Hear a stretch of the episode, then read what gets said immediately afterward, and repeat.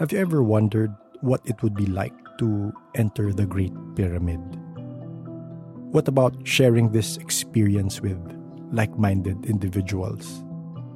I was surprised when earlier this year I saw a friend of mine post a picture of himself and Matias De Stefano in Egypt. He was there for the Yusoy event last February of 2022. So I did my best to convince him to tell me his story. So join me as our guest, Edict, tells us of the journey that led up to this point, the experience at Yusoy, and the doors that have opened since he took steps to discover his path. Enjoy. Very exciting yung guest tonight kasi uh, kaibigan ko to. Tsaka ayun nga sinasabi ko sa mga listeners rin na pag may kaibigan akong may story, mas exciting kasi uh, kilala ko, 'di ba? Hindi ako hindi siya stranger to me and merong shared experiences kahit papano throughout the years. So nung uh, short intro ko lang na uh, one time nagba-browse ako sa Facebook and then nakita ko yung friend ko nasa Egypt siya. Tapos sabi ko, uy, ba't nasa Egypt siya? Ano na ginagawa niya doon? So ako para dead ma lang.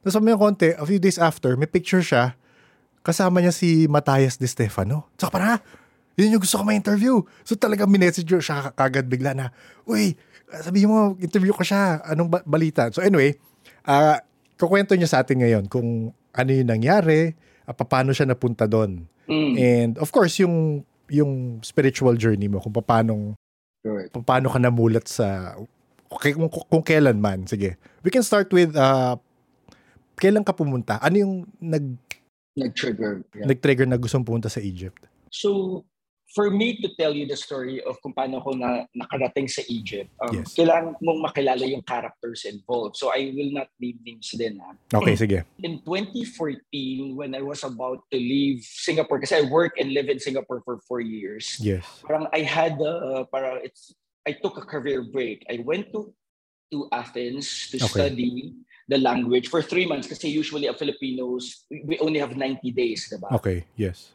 And then, but prior to that, uh, since it, it was a personal heartbreak kasi, that's why I left mm-hmm. Singapore and I said na gusto ko mag-career break. Mm-hmm. Sabi ng friend ko, baka you might want to go through a Reiki session with a Reiki master. Okay. So I, I didn't know, this wasn't my first time hearing the Reiki, but I I believe that there are different modalities. There are different I, because I've been practicing kunyari um, meditation. Okay. Um, I've been practicing yoga. Pero kung tutuusin, sabi ko nga, nung umattend ako sa Egypt, para siyang Hogwarts. Okay. For those who believe that kind of of planetary alignment. Pero ako mud blood na okay. parang wala akong kaalam-alam. Kasi kumpara dun sa mga nakapunta dun, they speak tongues. Okay. They channel. Okay. They, they've been to to different and then they have their own religion. Yes.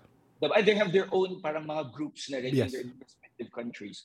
So yun, I went to that um, Reiki session and then they told me, you know what, there's a woman, a lady in your life right now that's very generous and maybe there's a connection kayo in your past life and then you've been um, now in this lifetime you are connected because you you need to do something to her. Mm-hmm. Sabi ko, um, sino? Well, the generous, ang syempre, ang unang pumasok sa akin, it's my aunt who sent us first to school.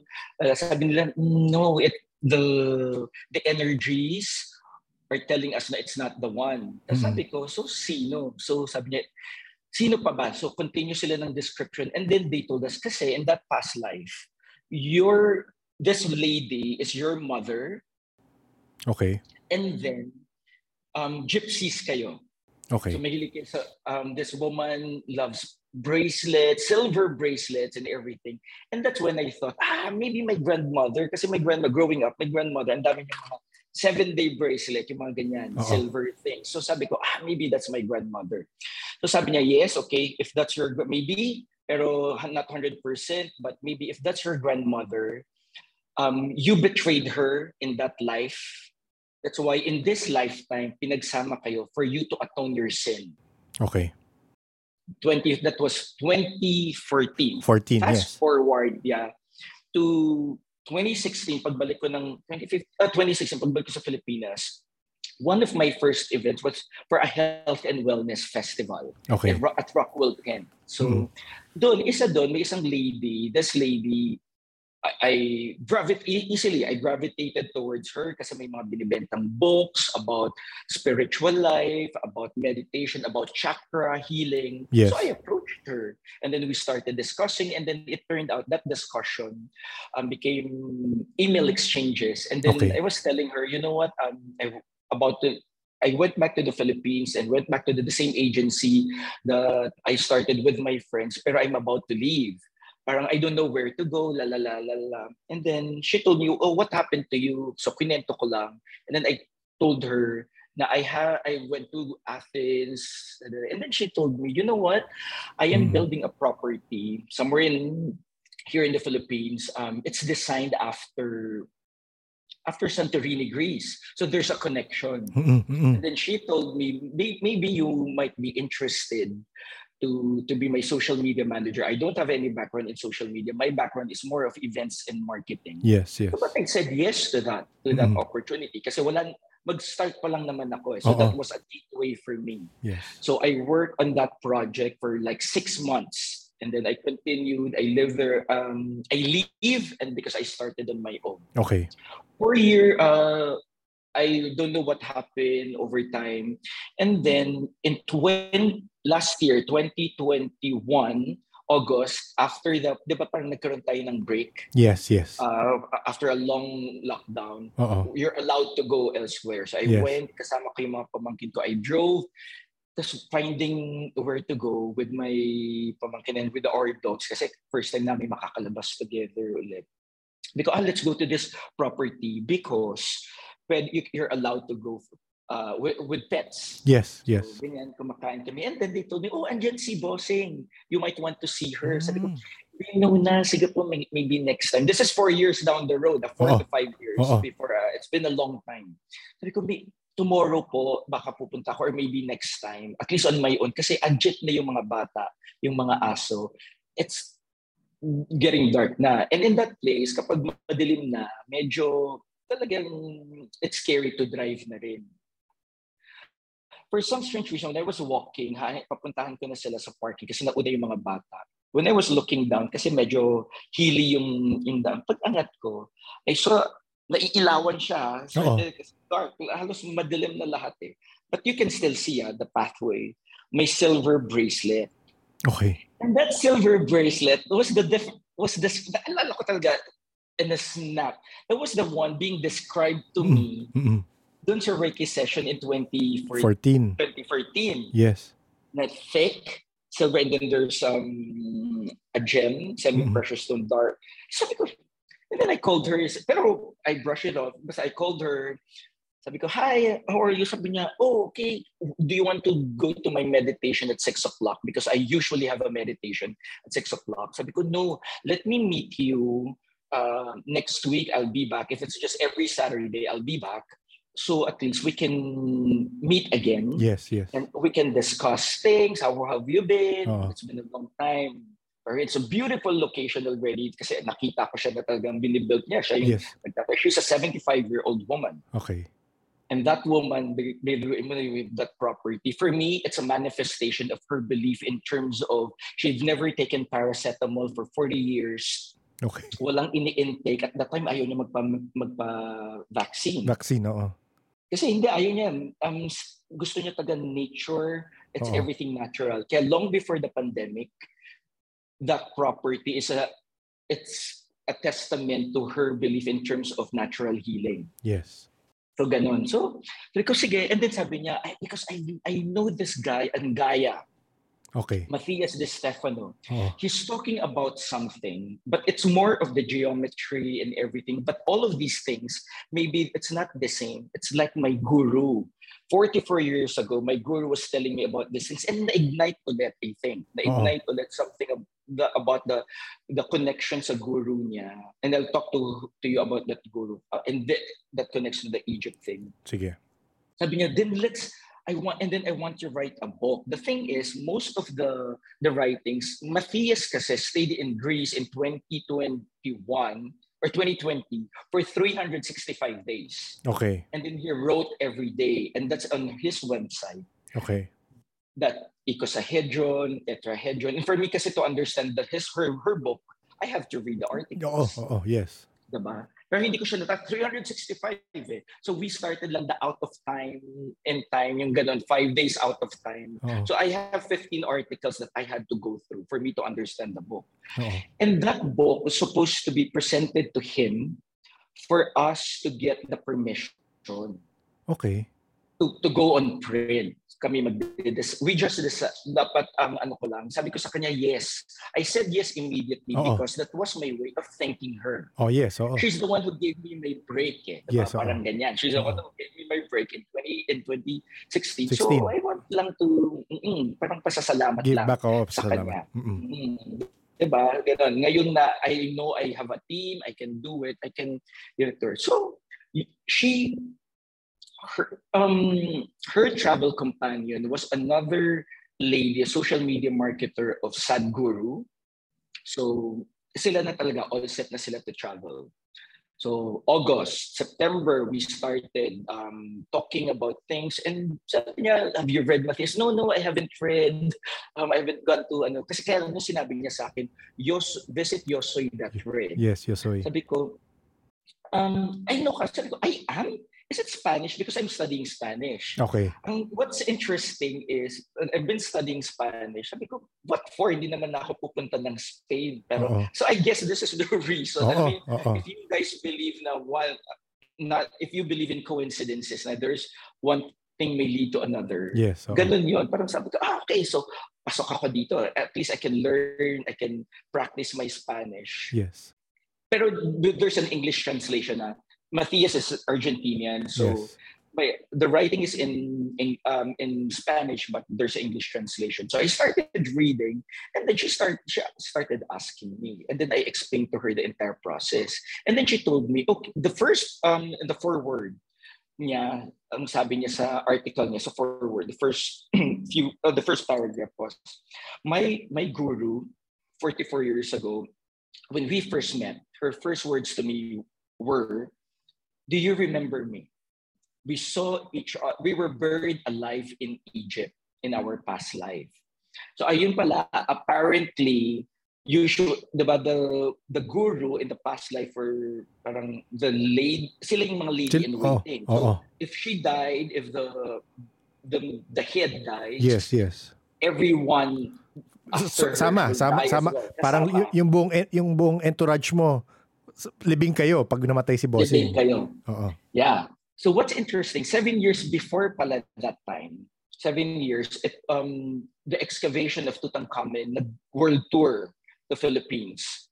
Seven years um, before that meeting with the guru. Yes. Sabi niya, nung pagpasok niya sa sa chamber, sa Philippine Congress ata eh, dinala yung Oo. exhibition. The, immediately, she couldn't breathe. Okay. Parang may a- asphy- asphyxiate siya. Yes. Oo. That's why sabi niya sa asawa niya, we have to go. I couldn't breathe. I don't Yes. know, maybe the aircon or Oo. daming, tao. Then seven years, na-meet niya yung guru niya. And that's how spiritual journey happened. So yun yung mga nasa libro. And then nagpo-form na kami. Tapos sabi niya, tapos isa, then sabi niya, isa sa mga ano ko, the Aztec, yung ano niya, uh, in Az, like, and then Russian siya, Okay. Gypsy. Okay. Do- And then that's when I stopped. Oo. Sabi ko, Gypsy, wait a second, wait lang. Okay, ganito kami, Zoom eh. It was a Oo. Zoom recording. Oo. Sabi ko, "You- were a, you told me you were a gypsy. Can I tell you something? And Oo. then the story of the Reiki, because I held into that story thinking it Oo. was my grandmother Oh, yes. Oo. na siya yung sinasabi. Oo. And then that's when it clicked. Every when we were together in Egypt, pag hawak ko kamay niya or kapag nagzo-zoom kami at hindi ko siya nakikita, it's my grandmother talking. That's why, di ba, kunyar, parang all of the things na if ever, kunyar, whatever we've decided, syempre may mga expenses. Lahat ng mga, anything that is in-house or my own fees, that's all waived. Sabi ko lang, of course, there are third parties involved. The printer, Yes, let's yes. just pay for it. But for the rest, It's kasi ganun ka yung devotion ko sa kanya. I've always oh. believed in her naman. Oo. But now that magkakasama kami, na, nagbabasa ko yung stories niya about manifestation, about quantum physics, about the, the four dimensions, which I, I can explain to you kung paano if you want to manifest things. Mm-hmm. I believe in those things. Siguro lang mababaw pa for yung sa akin. Sa kanya mm-hmm. kasi it's 44, more than 44 years yes, of, of learning. Of learning that, oo. And practicing. So tapos biglang one week after, nakwento ko yun, one week after she called me, you will be with me, you'll, let's go to Egypt together. Sabi ko, ah, what happened to, to the other girl? Oh, no, no, no. Something, um, she cannot do this, da, da, da, da, da. So that's why she, we flew to, e- ah, no, we didn't fly to Egypt together kasi nandun ako sa, I was stranded in Europe. Kasi okay. during the holidays, it was December, I went to Spain for a holiday trip okay. only to find out na red list ang Spain. Okay. Sa Philippines. So even if you're a Filipino, mm-hmm. you cannot go back. You need to have a history, uh, at least 14 days of travel history na wala sa Spain. So I went to France and then sa Paris, I got COVID. Sa na Paris, Paris. kasi nagpa-party, wala ka ng mga ganyan. Mm-hmm. So na-extend ako ng na-extend. okay. I mean, imagine ha, so na-extend ako na na-extend. Ang trip ko dapat sa Egypt was February 16. Um, na-extend, di dahil hindi ako makauwi, hindi ako pinasakay ng eroplano. And then finally, sinabi nila sa akin, you have to go to Paris, claim your visa, not just a just a letter to mm. allow you to board because they can never give you a visa if you're not if you're only a tourist, if you're yes, not working yes. or living in that country, diba? It's a point of origin mo. And then that's when I practiced tinuturuan niya ako ng manifestation. manifestation oh. Sabi niya, you cannot be, ano, actually, it was me daw who extended, who prolonged my agony. There was a time kasi na parang hopeless. Four times na ako nag-visit ng Egyptian embassy in Paris. Parang wala na lahat. I spent 35,000 peso worth of phone calls kasi sa Paris embassy, uh, Egyptian embassy, they don't talk English. They only speak Arabic or French. Oo palagi lang ako je ne parle pas français. Parang I don't speak French. Uh-huh. Hanggang doon lang. Tapos sabi niya, no, you have, now if you want to, I, I can share with you the manifestation. So, kunyari, sabi niya, ito yung turo niya sa akin. When you want something, it always starts with your intention and your thought. Yes. Diba? And then the universe will have a ripple effect. Mm-mm. Na ginagawa yan. But you have to meet your Chinese friend. Sabi ko, who's the Chinese friend? Sabi niya, si who and how. You have to know who and how. Sabi ko, who the hell? Parang si ano. No, you need to know if you have a thought, who will gonna help you to manifest it? When will it happen and how it will happen? It's not your problem. It's the universe. That's why you don't have to worry. Diba? If you want to make it more practical, diba sabi ni Walt Disney ata na if you can imagine things, it can happen because it will mm. happen. It yes. can happen para lang siyang sa mga dimension natin, 'di ba? Para kasi for you to manifest something kasi magkailangan mag-collapse yung all dimensions eh. What are the four dimensions? Kunyari in in in what do you call this in in art in creative style. Creative, so. Have 1D or mm. in geometry. Yes. 1D is your point. Your 2D if kapag may distance ka na may length, yes. kunyari. Uh-huh. 3D if you have length, width, and height. Yes. 4D is the metaphysical. So if you apply it to yourself, your 1D is your core, your mm-hmm. whatever you believe and everything dito sa magsisimula. Your 2D is your connection to someone else. Okay. And then your 3D, this physical space that we can see, and then 4D, your thought. Okay. So if you ma, if you want to, if you think of red car, if you want to be more specific pa, the universe will, it's manifesting unti-unti. Sa kanya may isang nag-example kasi na she, she wanted a red car. And then hindi niya, hinahayaan lang niya. And then eventually the sister said, oh, I have an extra money here. May ginamit niya pang down. No red car. Mm. Parang ganon. So mm. that's how So, yun na talaga. Kasi la, final week na to, wala pa akong visa. Hmm. Nabili na yung mga ticket pero wala pa akong plane ticket. Yes. And this is what, after that, nung ginagawa ko yun, pinapract every day. Kasi may anxiety na ako eh. Mm. Anxiety is real. Ah. Nagigising ako alas 5, wala, ang bigat na ng feeling ko. So I went to the third, this was my third visit to the embassy. Pagpunta ko doon, sabi ko, sa, tumawag na sa akin, that was February 11, tumawag sa akin yung consul okay. ng ng Egypt in the Egypt. Philippines. For Okay. some strange reason, nakapasok siya at nakapuntahan niya, nakausap niya. Tinawagan ako 4 a.m. sa Paris. Sabi nila, sabi niya, go to the Egyptian embassy again in Paris. They will give you that letter for you to board the plane Okay. because you will get the visa upon arrival. Oh my. And then you just have to talk to, don't talk to anyone, just the consul general. Sa isip ko, how can I talk to the consul general? Number one, you can only talk to the, anyone in the embassy if you want an appointment via WhatsApp. Mm-mm. And what I did was talagang may English, Arabic, nagta-translate ako, and then French para lang Mm. nila ako mapansin. Oo. So finally, I got, nag-Greece pa kasi ako eh. So finally, pagbalik ko sa Paris, I got an appointment. I went back to to the embassy. Ito, for some strange reason, nakaupo ako. Sabi ko, "Shit, good luck na lang dahil Oo. walang nagsasalita ng. English eh. Oo. Arabic Oo. or French lang. Oo. There was this girl, puti, Caucasian. Sabi ko, shucks, ito hope ko na to. Baka mamaya, ano, so tinanong ko, tu parles anglais, do you speak English? Sabi niya, on po. So, kwento ko unti-unti sa kanya yung journey ko. Sabi niya, okay, let, let me help you. Dumay dumating na Arabic guy, security, kilala ko na sila doon. Sabi Oo. no, you cannot talk to him, that's in Arabic. So, hindi niya makukwento yung story ko sa kanya in Yes, Arabic oo.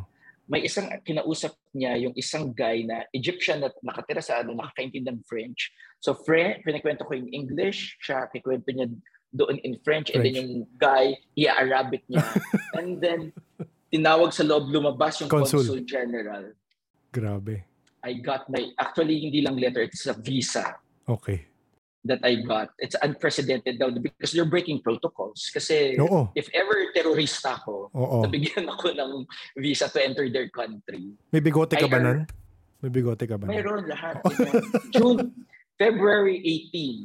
Um, Okay. uh, 16 ako na sa embassy. Sabi nila, we will release February 18. Sabi, parang ayaw talaga eh. Pero ang sabi nila, we, you have to claim that space. It's reserved for you.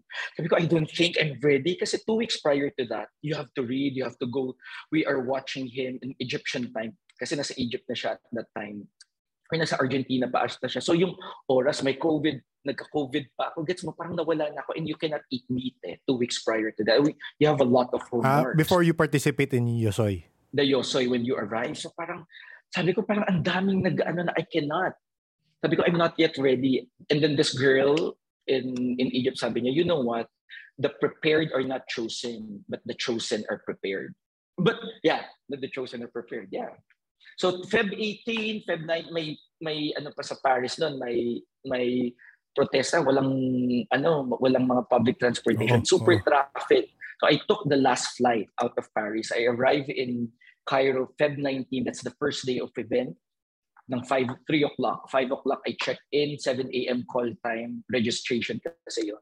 And that's, we went to the Kundalini Center behind, um, in front of the, in Giza siya. That's an hour away from Cairo. That's where we stayed. Tapos Giza. That's in front of the pyramid. And that's where the event happened. Mm-mm. Grabe. That's my journey. I think it's all started 2014. Oo. So, sobrang connected. journey.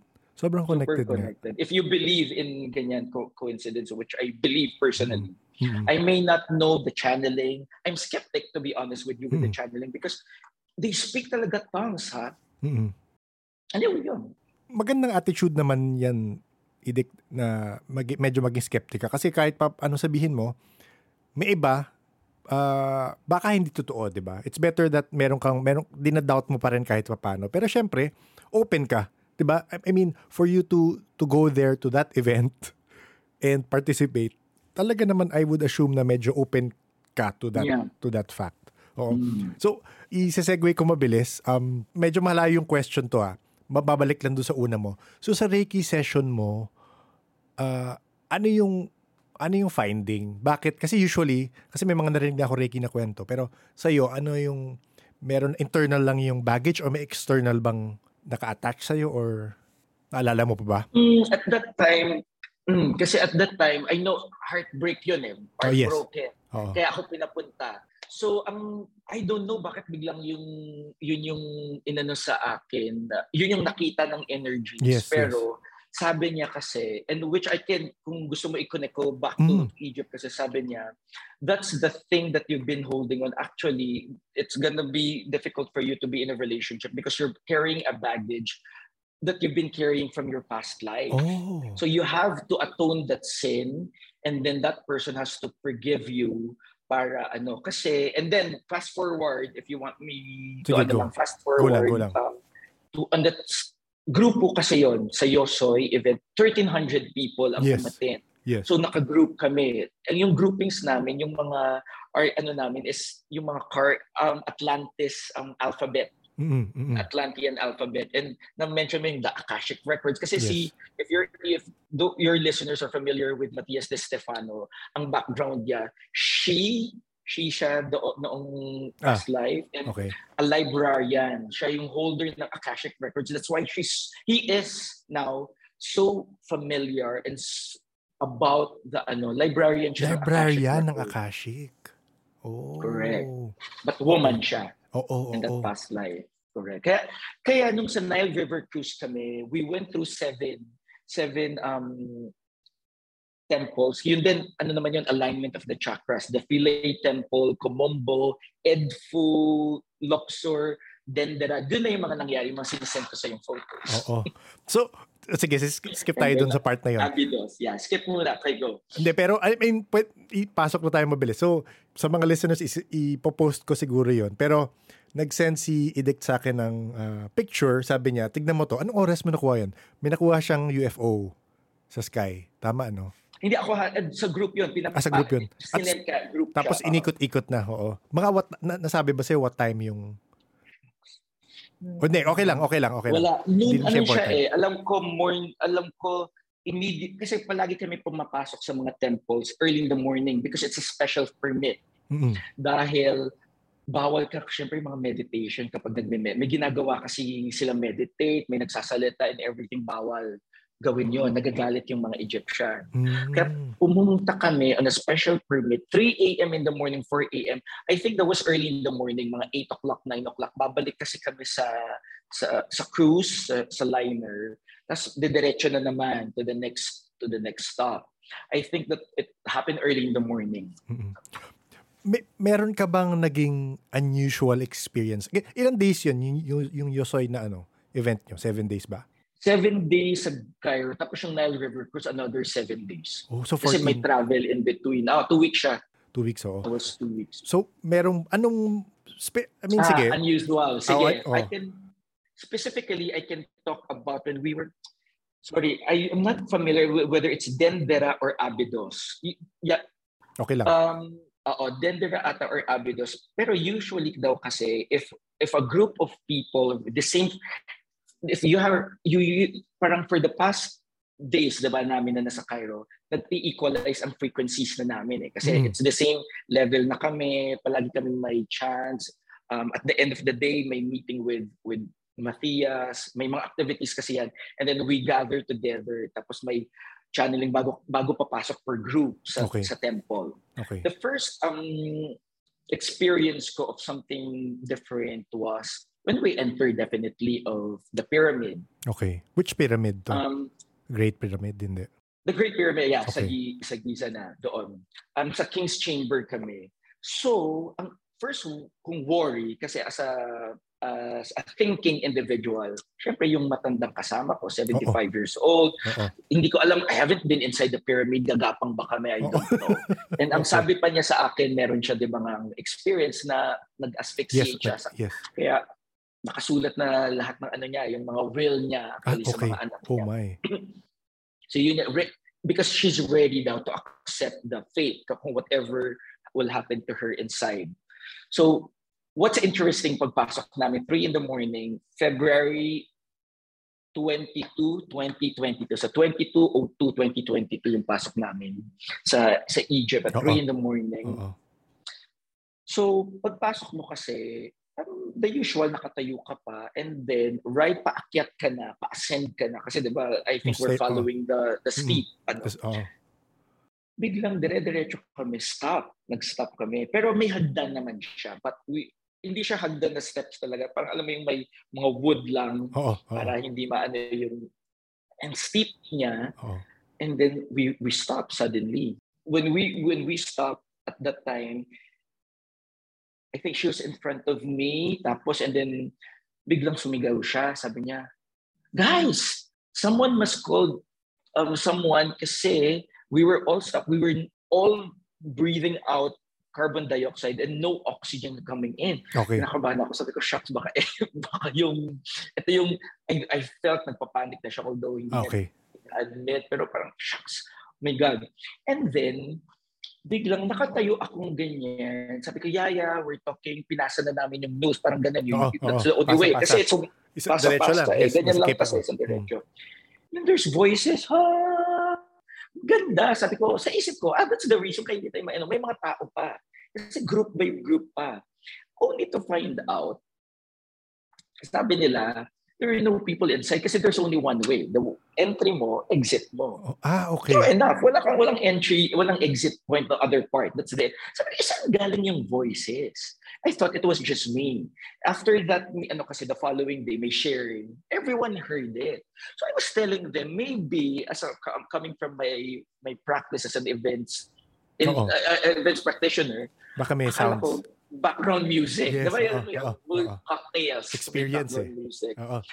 one scientific lang thing na sinabi daw nila is minsan daw because it's so hollow mataas kapag nag magmamantsa yung mga tao the previous group daw umaangat tas bababa pa lang yung sound. yung sound waves Mm. and then the next group daw yung makakarinig so well that was the explanation but there are no people we were it wasn't us definitely Mm-mm.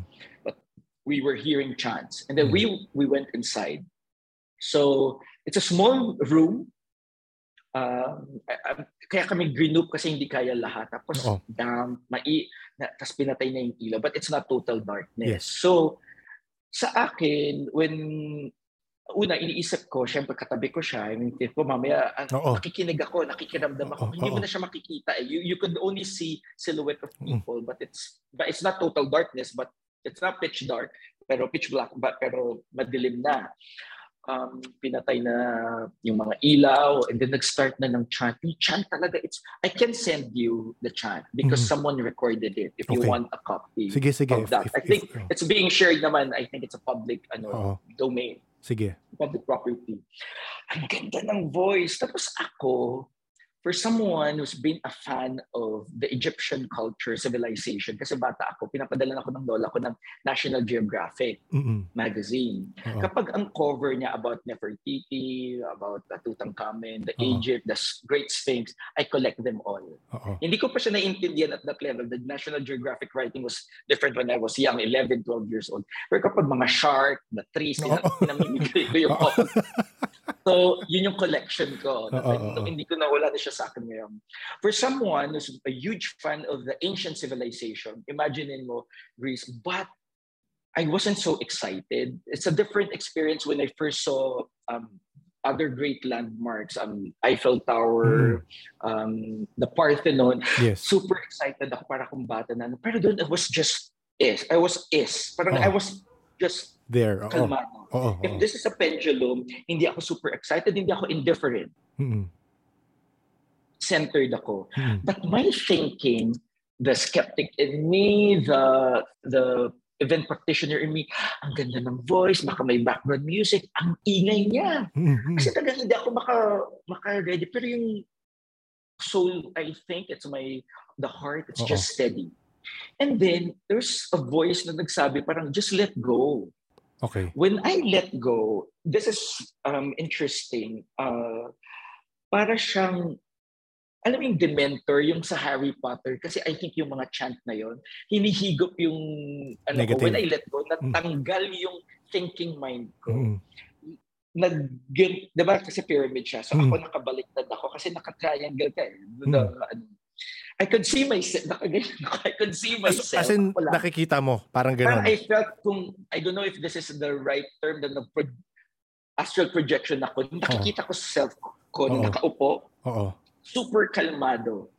Kalmado. And I was looking up, dahil I thought, tinang, naki, why could I see the sky? Ang, ang liwa-liwanag niya na parang lahat ng constellation. Akala ko, di ba, pero akala ko tin, binuksan ko ito para Oo. makita mo. So that was the feeling. And then, may mga, um, if you, for those people who've read uh, Yosoy, may mga nodes daw kasi. Sa mundo. May, yung mga nodes, ito yung mga, meron kasi siyang icosahedron na gan, yung mga connection na sa geometry niya, may mga nodes. So, yung isang girl na kasama ko, half Filipina din siya, the same group kami. Ah, Filipina siya, same group. She was chanting talaga. I could hear, parang nag from Hawaii kasi siya. Kala mo, parang nag-channel siya, different voice. The voice, parang imagine mo yung kay Moana dati, nasasabog yung vulkan. Oo. It was like that. Alam mo, tapos it's I felt na I was so connected with her na may mga parang may umbilical cord connecting to her. Oo, That was my feeling, yung self ko, yung yung thinking self ko nasa taas. I could see just myself um my while meditating. And then when Matthias shouted um, silencio, mm. Tumahimik lahat. Pero people, other people are still sobbing, Oo. um, channeling, uh, speak speak, speaking in tongues. Yung, so yung kasama mong, yung, yung, yung benefactor Wala, mo, walang anong reaction niya nung time na yun? May, um, nagsasabla, umiiyak siya or tahimik wala, lang siya? wala. Hindi ko, Wala. tahimik lang siya. I didn't hear anything from Mm. her. Although ang kwento niya sa akin, imagine this, ah, 20 seconds. Sabi niya, I could only see the faces of Vladimir Putin, Ukrainian kids crying, spinning around. 24, in-invade ng Russia ang Ukraine. Mm-mm, mm-mm. So yun yung kwento lang niya sa akin. All Mm. of the crying. Sabi niya, ang lungkot-lungkot ko because I felt the suffering of the children. Kasi she, she could see the faces of Vladimir Putin, of Ukraine and everything. Lahat ng mga war-torn countries. And she felt na this event will ground the the frequency of the world. Parang ganun. Mm-mm. So yun. So yun yung kwento naman niya. Yung sa, as Yung for sa'yo, me, oo. as to continue, kumbaga, Oo. um, after that all na tapos na nakalma na yung mga tao, other people are still, ano, hinayaan mo kami. Parang Matthias stepped out of that chamber. Okay. Um, yung iba hawak. Ako nakatingala lang. Okay. In, figure out ko paano ko nakita yung Sky. star. Mm-mm. Ay, yung sky. Yes. Yung iba, they were holding the wall. Um, my companion was holding yung parang, it could, I think that was the, doon nakalagay yung sarcophagus. Kasi Okay. ano na lang siya, empty chamber siya Yes. din. Tapos nakatalikod ako. First, luma, may naharamdaman lang ako na kamay sa likod ko. And then there's a whisper. She told me, let go of the past. And at that moment, parang nag-unbuckle yung Nico na it's as if the weight of the pyramid was lifted Mm-mm. of my shoulders. Mm-mm. Na I think that was the atonement that I've been wanting to to have. It's so light e- exiting the the pyramid. Kaya parang naging joke no the following day kasi kami palagi magkasama, Yes. palagi ako nakaalalay. The following day, hinahayaan ko siya. So people were telling me, oh, why don't you assist her? No, it's okay because she's already forgiven me. Yung kinukwento sa Parang 2014 pa lang na, yun nga, na, na-betray mo siya. Tama ba? Tama no? Yun yung, yun Correct, yung correct. atonement Na I betrayed. Yeah, yun, I yun felt- yung ano, yeah. yun yung parang guilt mo at ano, na let go na parang ganun. na let go of that was my first, Yes. kunyari talagang real ano sa period. And then yun nga, so when we were in Dendera or Abydos temple, um, the same daw kami ng frequency. That's how they told us. Ha? The same kami ng frequency lahat. So ano kami, may mga, when we went out of that temple, may mga tao na nag-shake and then they were screaming. We thought na there's an emergency. Um, what they told us, yung mga tao talagang nag-usisa ata or nakarinig ng story. Kasi kami papalabas, may couple, eh, parang two couples. Local, I don't know kung local. Um, ganun, nag, ano sila, they were just screaming. And I think they couldn't, they couldn't hold on to the frequency. Yun ang sabi, they Oo. couldn't hold on to the frequency of those people na part of the group. Oo. And and um, that's not the first time it happened. Every time the group of Matthias, kasi Matthias has always been moving around Yes. Egypt for since 2021. So nangyayari kapag yung group ni Matthias ang pumapasok, yung mga tourists lang na nakakasabay niya, Oo. nagkakataon na nakakasabay niya, Hindi masabayan yung experience those things. Oo, yung yung gano'n, frequency niya. Hindi masabayan. yung frequency niya. He channeled, nag-channel siya. That that's the time we were, I think we were in Komombo. Yung Komombo kasi that it was designed, siya yung temple ni, isa-isa siya, tapos na parang walls, pasok kami kasi nag-chakra meditation kami. And then in the end, nag-channeling siya. That's when I felt, tinititigan ko siya eh. Gusto ko, I mean, kung totoo nakipag-usap ko sa utak, sabi ko, talk to me, talk to Oo. me. Kasi I was skeptical talaga Oo, that's oo. channeling. That's why they told me to read um, the book yung no Anna the grandmother of Jesus. I think it was yun sabi kasi daw doon ko daw may intindihan yung the grand and Channeling na nangyari. yeah Given, sige, I'm sure meron pa parts pero may mga, sa question portion lang ako ngayon. Ah, after ba niyan, nag-try kang mag-akashic reading? Hindi pa. This is what we're talking about. Hindi pa. Gusto ko. Kasi may mga nakasama ko, they know, even their parents, their mothers. So if you know someone, I'm really interested. Kasi I felt at that time, parang, oh my God, oh, hangga, I, I, I know na may understanding of this whole realm, the Kundalini, and although naririnig ko na sila about the spirituality, so young, feeling ko, I'm a mudblood talaga doon sa mundo ng Hogwarts nila. Actually, yun, yun naman ako, going in ako, I, I can't say na parang na humahogwarts level na rin ako, pero same lang, every time may makausap kami, we really learn something. Same as you ngayon. Ang dami ko rin natututunan sa'yo based dyan sa experience mo. So, wag mo isipin na yung, ah, depende naman I guess sa community, pero in general, yung community, yung community naman, alam nila na iba-ibang level of understanding ang, ta- ang tao na pumapasok. So, y- pero sa Akashic, meron may ilan Pero what is it about? Ah, okay. I know what it is, pero what happened? So, it's an Akashic reading. Para siyang, para siyang, para nagpabasa ka. Para ka nagpabasa sa, either nagpabasa ka sa tarot or pag nag, para nagpabasa ka sa psychic.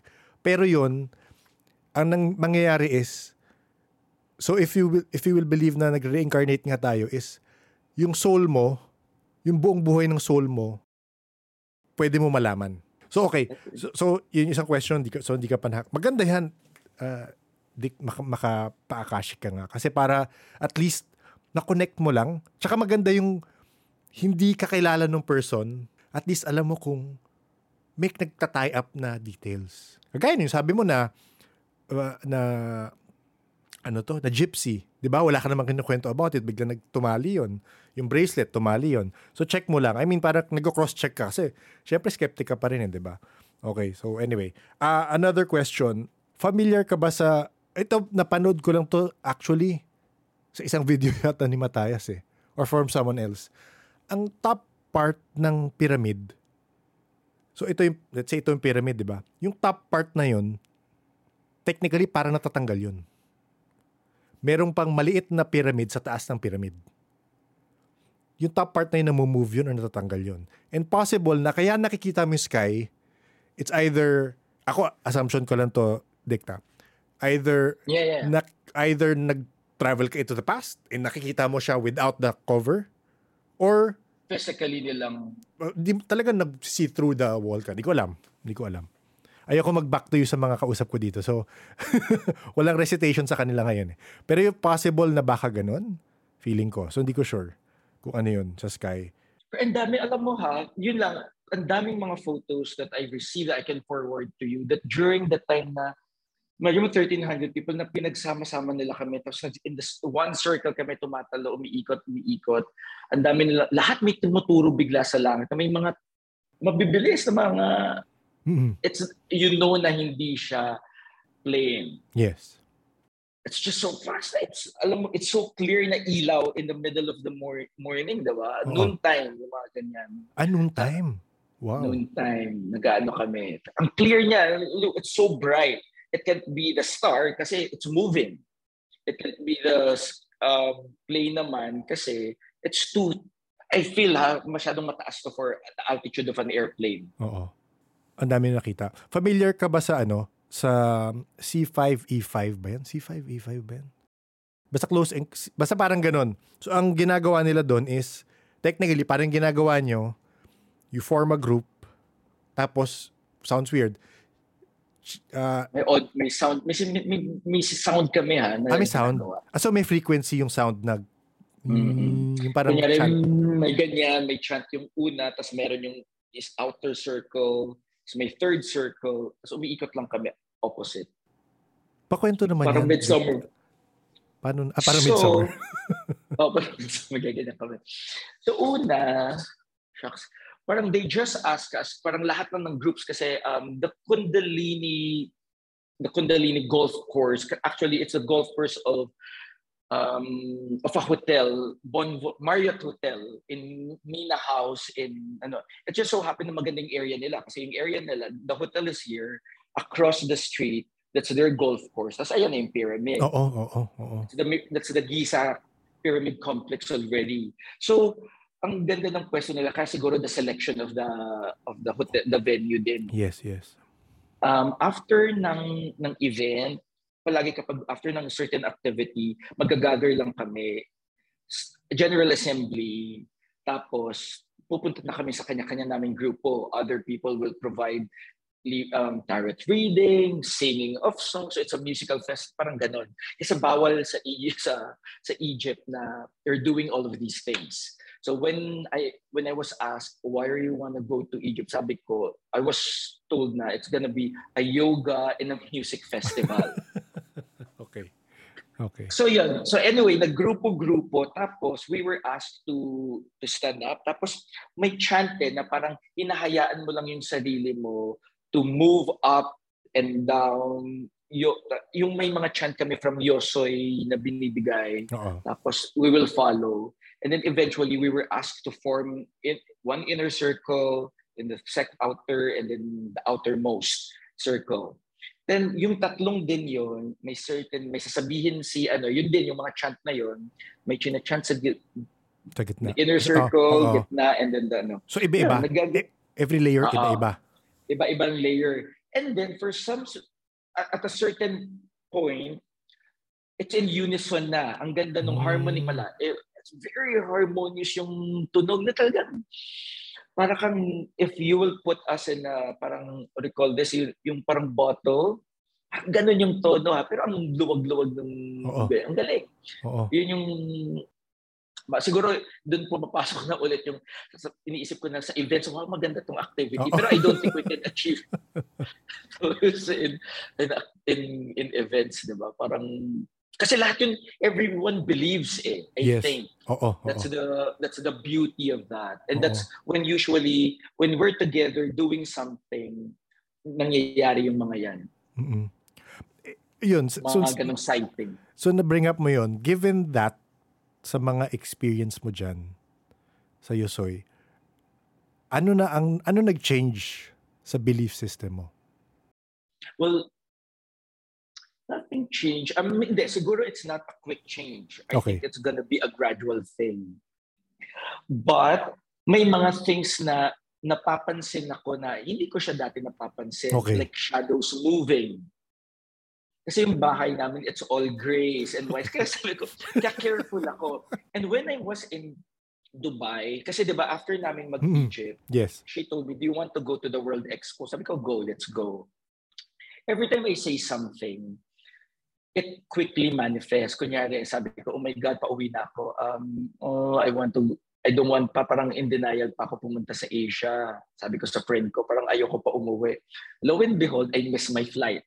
And ko, I, I know these are just coincidences, pero every time I, kaya, be, kaya ngayon ko natutunan na I have to be careful with my thoughts or Okay. whatever it is na it can manifest. Yun lang yung nararamdam. Immediate ha, Mm. na nakikita ko. Because syempre, I grew up um, with Catholic education, Catholic background. Yes. I can connect things sa Catholic um, learning ko. But I've always believed naman na there's an afterlife. I always believe in those things. As a kid pa lang, mas, matan, mas malakas ngayon yung vibes ko. I work on vibes. Every time I work with people, it's all on vibes. Na I could feel, I could sense na I, the energy of a room. Mm.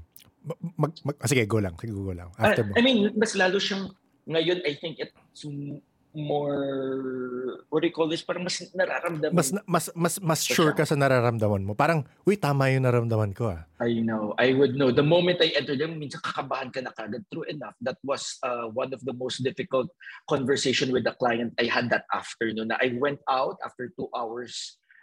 akala ko lalagnatin ako. Mm.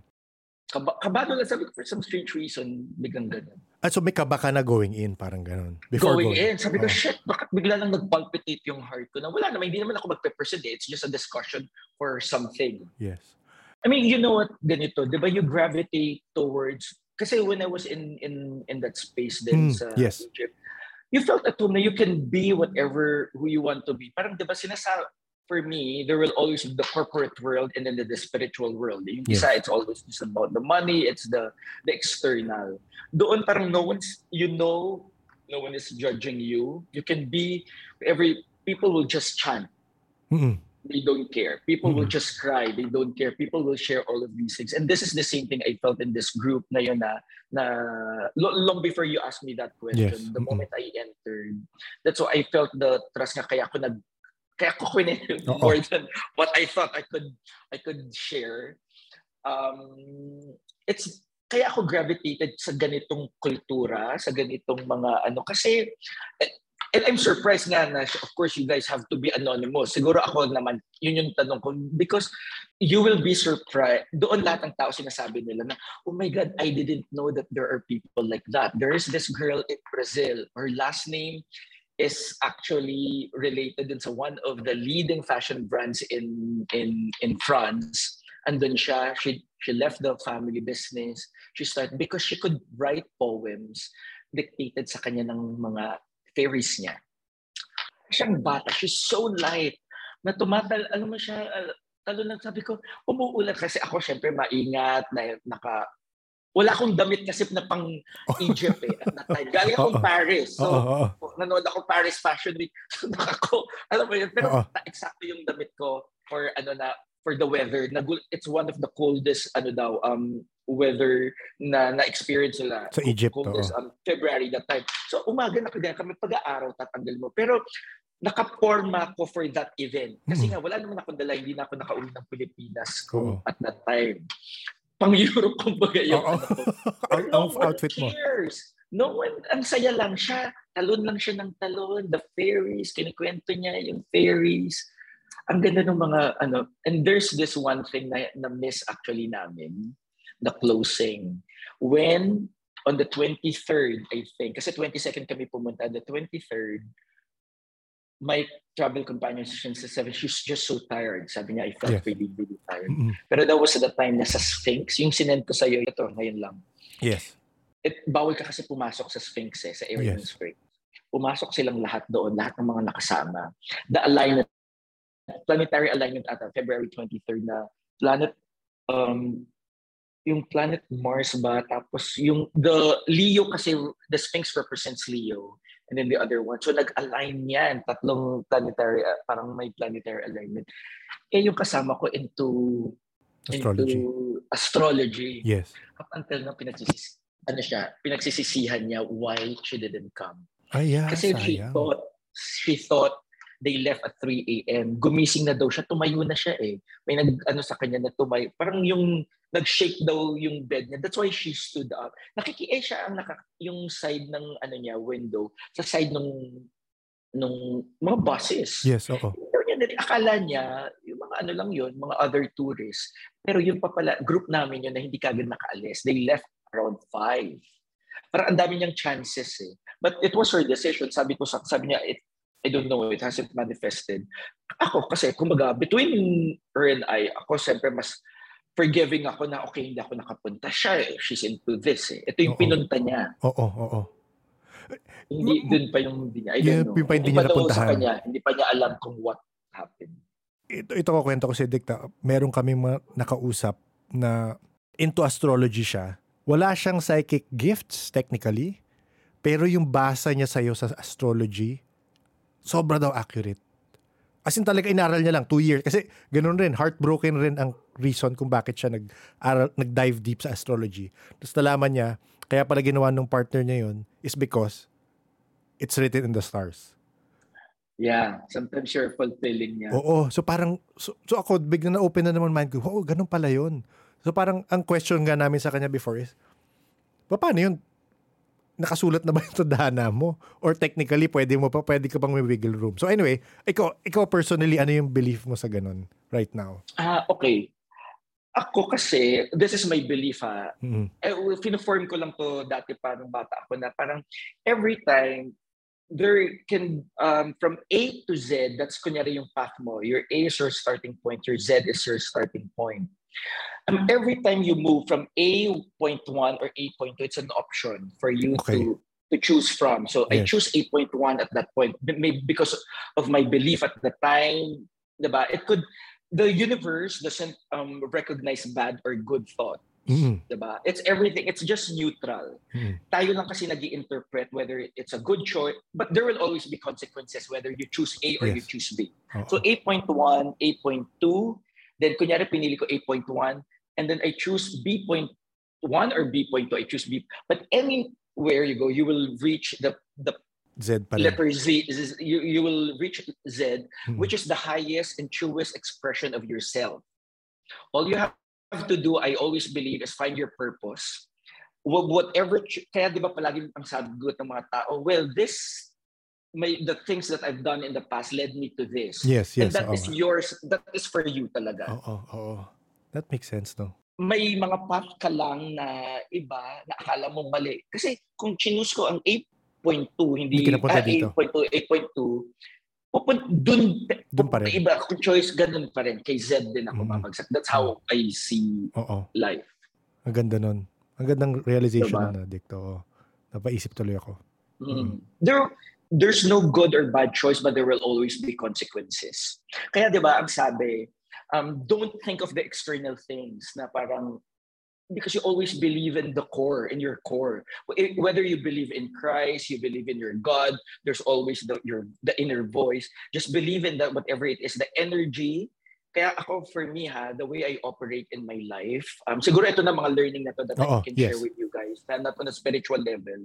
The way I operate is, kunyari, if I want something, I bought it. If it affects my my peace, I know it's gonna be expensive kasi hodang 100 pesos lang siya if ma- someone I am in relationship with or relationship not in romantic relationship na kapag katrabaho ko siya but if it affects my peace it's not worth my time so when you do kaya ako uh, yun yung gusto kong i-develop pa sa akin the, the vibe kasi I truly truly truly believe my vibe yung nararamdaman ko in a space I would know when to step out I would know if it is a, if this discussion is no longer the type of discussion I want to be in kasi sayang yung oras. Oo. Sayang yung energy rin. Ganun. Energy exchange yun rin yung- siya. Yeah, kasi Mm. everyone everyone of us is an, a form of energy ha. You'd be Mhm. sur- Diba tayo, so source of energy, kaya yung mga chakras din naman natin, energy din yan eh. Diba chi? I- i- Diba chi, alam mo what's interesting when I was in Dubai, ang driver ko Nigerian. Mhm. In Nigeria, their God, ang tawag sa God nila is chi. Ah. And chi in, in the Buddhist ano, Mm, yes, thinking, in the Eastern way, is the energy. Yes, So oo. everything is energy. Mm. Makikita mo nga sa, sa mga kaka- kinakausap namin, maraming similarities talaga. Kasi may kausap rin kami sa, from other countries. May similarities yung belief systems eh. Pag, pag tinignan mo eh. Yun lang nga. eh, iba-iba interpretation. Interpretation, kasi that's why. And then tayo na kasi nag-interpret, well, because that's that's a human thing. For you to label things, for you to organize things. That's why you have your my pens, my notebooks, my this is pangbayad sa Meralco, utilities, and all that. Because we tend to organize. You need to be organized kasi the, yun yung naging ano natin human beings to to get organized. Kaya may organized religion, Yes. oo. may organized this. May, Totoo. but at the end of the day, it's a human ano eh. Yun lang, yun yung pinapa niwalaan. Oo. okay lang. Okay lang. Okay lang yun. Okay, alam mo, one more ano pa. Oh. Since andito na sa Dubai ako, Oh. I met this guy. He's the creative director of Michael Cinco. oh, okay. Eh ako na-meet din si Michael Cinco because of this guy. Oo. So, wala lang, random lang. Tapos biglang sabi niya sa akin, you know what? Your aura is yellow. okay. But stop illuminating other people. Parang wag masyadong illuminate ka ng illuminate kasi hindi siya nauubos pero it drains you because your sign, you're a, you're a water sign. Hindi niya alam birthday ko. Sabi niya, what's your birthday nga pala? Is it's water, right? Sabi ko, cancer. Sabi niya, oh, see, water. Kaya don't go, to, ah, I thought he's joking lang, natatawa-tawa pa ako. Sabi niya, that's why don't go, don't embrace sunset. Eh ako, I practice yoga at, on our rooftop Kasi I wanted to meet the sun to glorify. It's a sun salutation ako. Oo. Sabi niya, don't do that kasi it will drain you. You're wa- a water sign. Mm. I mean, you, of course, you can go kasi syempre, uh, kailangan mo scientifically, kailangan natin ng araw. Pero Yes. don't wait for the sun kasi that will drain you. Because your water. Sabi ko, you know what? Hindi ako nadigil kasi may pool. I jump the pool kagad. Kasi Ah, yun yung after. morning routine ko eh. Ah, okay. I meditate, I pray, I meditate, I practice yoga, and then I jump the pool. Paraging ganyan na. 15 minutes lang yan na may full one, um, two hours kunyari na sarili ko pag early in the morning. Tapos, tapos eto, eto na. Eto Go, na go, what's go. more interesting. Sabi niya, alam mo, hindi mo ina-accept sa yung Instagram account ko, request ko. So, sabi ko, hindi ko eh. Kasi hindi naman ako palaging nakakonect sa data Oo. dahil overseas ako. Oo nga. So, nung nasa bahay, kinonect, in-accept ko na siya. I'm sure, in-scroll na siya sa Oo. account ko. Ang dami niyang comment, ah, ganyan, hindi ka pa heal, your soul is not yet healed. Dahil niya sinasabi. Tapos biglang sabi, oh, yung kasama mong girl, she's an old soul. Eh, ang dami kong kasamang, sabi ko, sino? Para ay may kutob na ako kung Oo, sino yun. oo, Dahil, syempre. Ano, she's an old soul, she has a past life, she dadada, ang dami niyang sinasabi. Sabi ko, and then, she, you know what, she's something, ah, she's a witch. Mm. Yun ang sinabi niya. Mm. Because of the good or bad, sabi niya, well, I don't know, I haven't met her. Blah, blah. Tapos sabi, hindi mo naman kasi ako naiintindihan, let me call.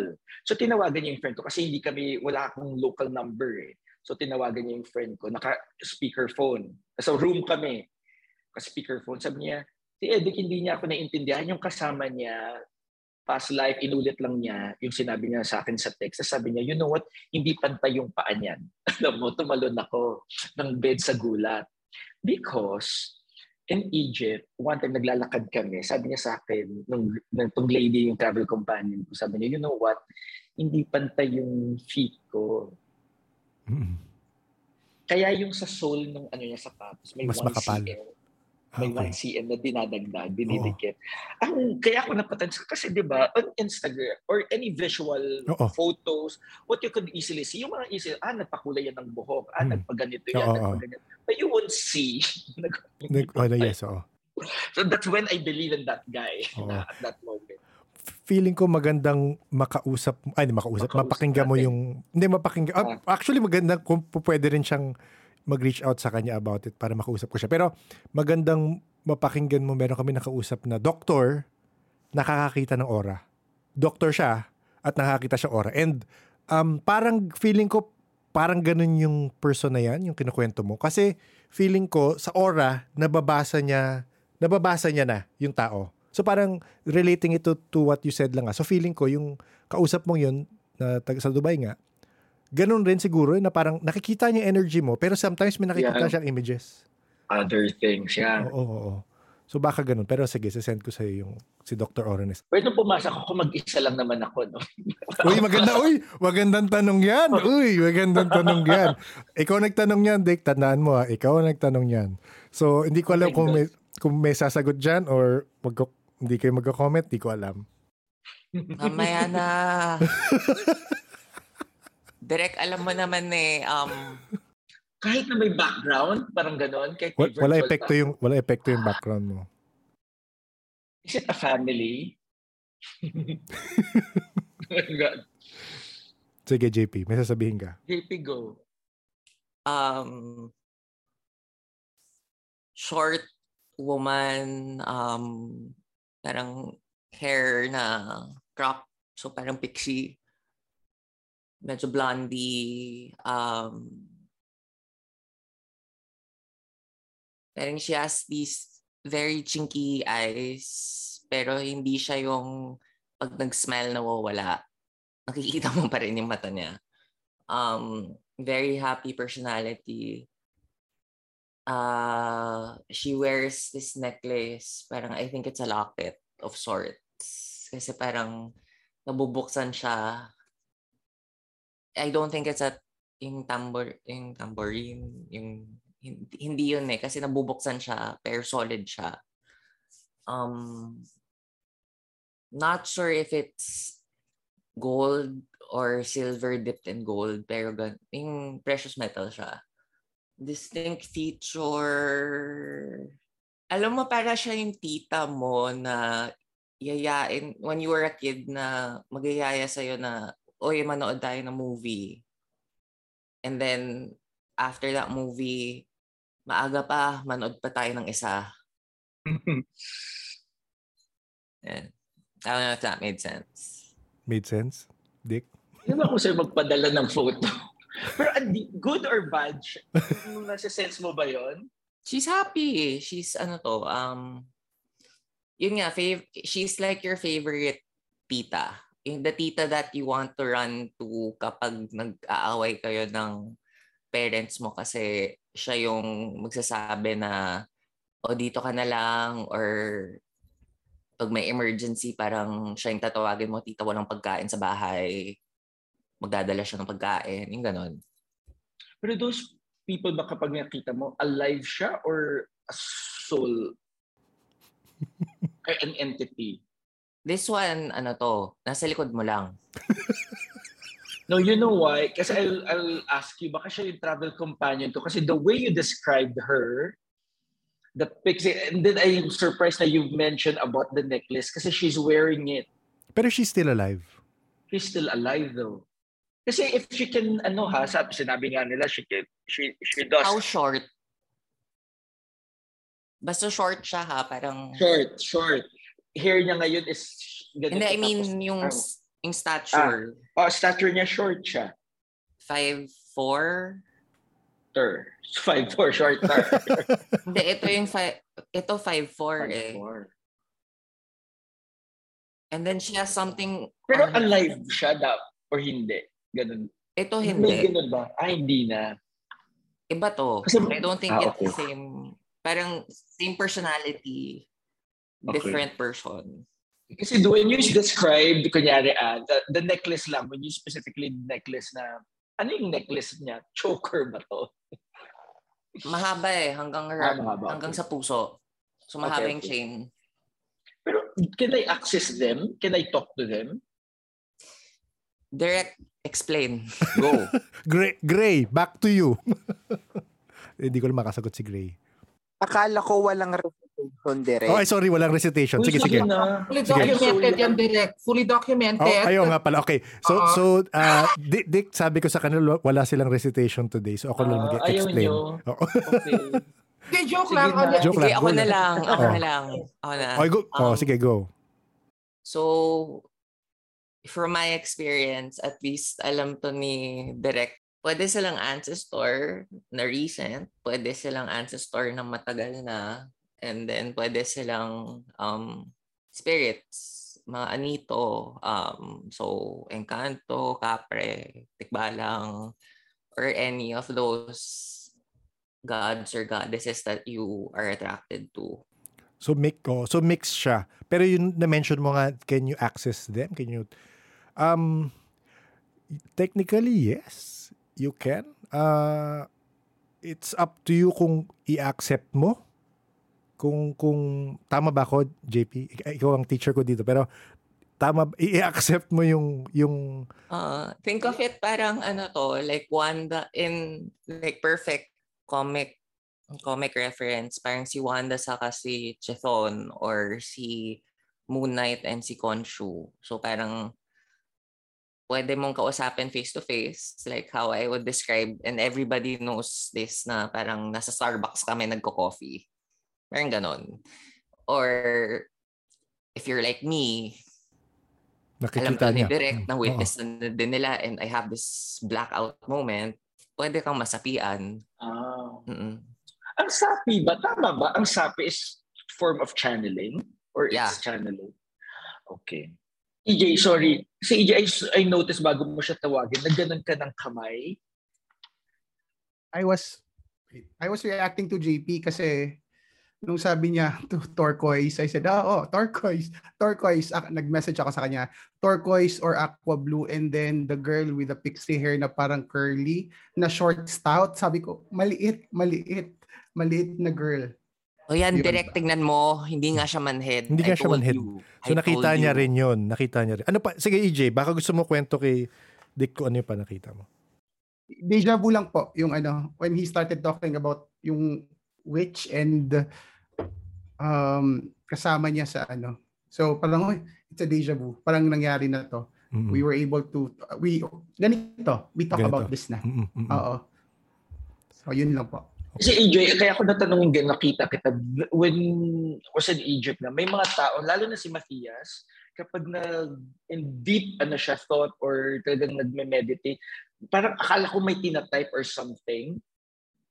May mga sign siya. I don't know what that is. Um, sabi nila, sabi naman niya, when, when I, I managed to talk to him kasi, Mm-mm. sabi niya, hindi niya alam na that he's doing it. Minsan siguro yun yung, ano kapag nagmumove siya ng mga, yung hand gesture. Oo. I thought she, he's writing something kasi Ah, okay. on air. So pag Kaya akala ko yung si EJ, nung gumaganon siya, akala ko may nag manifest of something. Hindi, Okay. weird lang talaga si EJ. Joke lang EJ. Eh, natuwa lang ako kasi, uy, sabi ko, uy, tama, tama. Yun, yun. Ganun. Yun, yun. Oo. Ganon. ah, okay. Well, for me, confirming what JP said na, ay, at least, di ako ano, di ako nag-iisa. Ma- mapapansin mo yan, Dick, sa... So, ganun. So, in general naman, yung mga nakakasama namin na, let's say, psychics, skeptical rin sila. And the way they do it is through confirmation. So, kagaya nun, tinanong mo, may nakikita ba kayo? So, pag sinabi ni EJ, usually, merong magko-confirm na, ayun rin ang naramdaman ko. Pero, hindi sila nag-uusap about it. So, ganun yung, ganun yung way minsan of confirmation sa mga ganyang bagay. Sorry, JP, nata- nasagot mo ba kung good or bad entity siya? She's good, she's good, she's good. Bawal ba yun? Ano yun? Okay, so yung sa practice ko kasi um I am the Oh, no such- Luzon version of um what you would call a babaylan. So nasa lineage ko. So parang tawag sa amin Katalonan. Um Catalonan niya.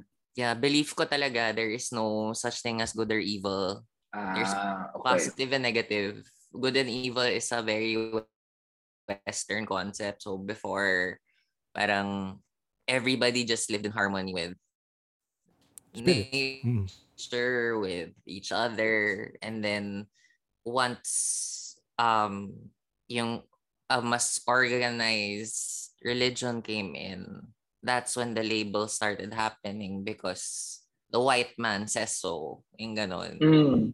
but to me parang everything's neutral i mean everything exists for the sake of being so sadness anger akapre, atikbalang, they they all exist for the sake of being. So they're just being as they are. Yun yung yun yung thinking ko. I could be wrong, but that's my thinking. Why this particular entities with me? May purpose ba yun? Na magpe-play out in, or, I mean, if you're not the right person to answer, okay lang naman. Pero, baka may, D- direct, hindi, direct demo ba? Demo. Demo? Ikaw, Do you wanna eh, demo? may, may, meron namang ano eh, meron namang consent yung nagpa, nagtanong sa'yo. Okay. Ako Wait usapin lang. niya, Dick. Si Sam muna, si Sam muna. Wait lang, wait lang, wait lang. Okay, sige. Sam, ikaw muna. Dumadating pa siya eh. Ayan tayo. Oo. Na back to you katuloy. Yeah, it's okay. I mean, kasi I guess the basic explanation when it comes to what we are seeing to you, on you pala, is like, nandoon siya as a guide. Now, regardless if you believe it or not, sila yung, ikaw na din yung nagsabi that sila na yung mag-guide sa iyo and will inspire to you, inspire you pala to bring you from A to your Z. Regardless if you Mm. believe it or not, nandoon sila. The, a lot of um, the Catholics call them ga- um, angels, guardian angels. yeah. Others call them spirit guides. The others, the science, the scientific people call them the conscience. I don't know how you want to call them, but what we I am seeing is it's more of like a cerulean kind of color, like a really rich kind of um blue sa pagkatao mo. I don't know if it's where it, I'm going, but with regards on yung spirit guide na nakikita nila JP, nila EJ, she will help you on your day-to-day tasks to help you guide you through it. Sila yung minsan makik maririnig mo na, sila yung mga maririnig mo na um, Diyan ba talaga tayo pupunta? Yan ba talaga yung decision making natin? Sila yon. So if you will adhere to them, maybe it would be easier for, like kasi ako ang spirit guide ko, minsan binabatukan ako eh. Oo, kasi minsan for example, lalo na pag halimbawa tatawid ako ng kalsada, it's really a basic thing that they do to me na tuwing tatawid ako ng kalsada, babatukan nila ako. Because like, I'm really careless as a person. So kahit na, ako nga eh, nakikipagpatintero ako sa EDSA before eh.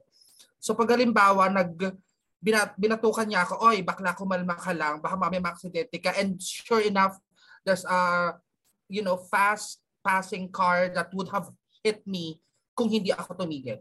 If that makes sense. JP, back to you. Okay, so she's saying na you tend to take life a little bit too seriously, especially with your day job. Yung gusto niya sana sabihin or impart sa'yo na parang leave the stress in the office. Sometimes you bring it around you even if you don't notice it.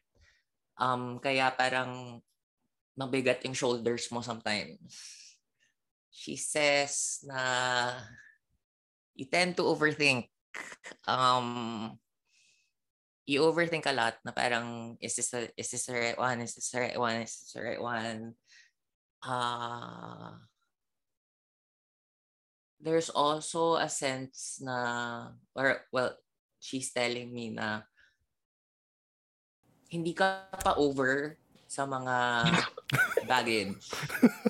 There is, Lumabas still- tuloy. you still hold Which on to baggage? baggage even though you're supposed to let it go already. So parang na-let go mo na yung isang bag pero may isang bag ka pa. Yeah, okay. Um, I don't know what happened in the past, but it hurts here. And parang, like what I keep telling people recently na parang, find a way to close the hole in your heart because it's harder when it gets bigger and bigger and you can't get out. Um, it will take a while. Marami ka, ka pa daw iiyak. Madami ka pa daw kailangan iyakin. Yeah. You're still holding on to a lot. There's she keeps she keeps saying let go, let go, let go, let go. Don't parang stop being in control. Parang I don't know, is it your personality na parang you just have to be in control or because of your work na parang it's hard for you to to to not be in the process of things. And then parang yung you tend when you're there, you tend to hope eh, in when you're there, I mean not just work or not just in your spiritual life. You tend to hold on tightly. Super, super tight na to the point that's in it's not a good thing or bad thing naman but parang that's the dogma that you have to follow. Yung ganon what she's saying naman is that it's okay to do that. It's okay to know who you are. It's okay to know um to have a good sense of who of self. Pero there's also a side of you that needs to understand yourself through other people. Kaya siya sumama sa'yo. I, uh, I think you Pinay siya eh. Because I hear it in Tagalog. But she has an accent. So I think maybe you she found you along your way Because parang medyo heavy yung accent niya eh. It sounds kind of Spanish accent. Spanish, English, Tagalog. Ganon. So baka Pinay who got married to lived in Spain, maybe there. Pero yun nga, um, she rem- there's stuff that you have to let go. And you know what these stuff are. Oh my God, hindi ko alam. Mabigat pa. Mabigat pa. Mga dalawang sako ng bigas and isang kilong lechon. Masyadong specific naman yon Oo nga eh. Masyadong specific yung kilo ng bigas. Nako, na on the spot ka tuloy, Dick. Hindi, ba yung, ano, ba okay yung yan. bag- ano ba yung baggage mo? Yun lang nga. sorry. Oh, wait, um, no. That's okay. sorry. That- No, you don't have to apologize. Ganyan yung sape.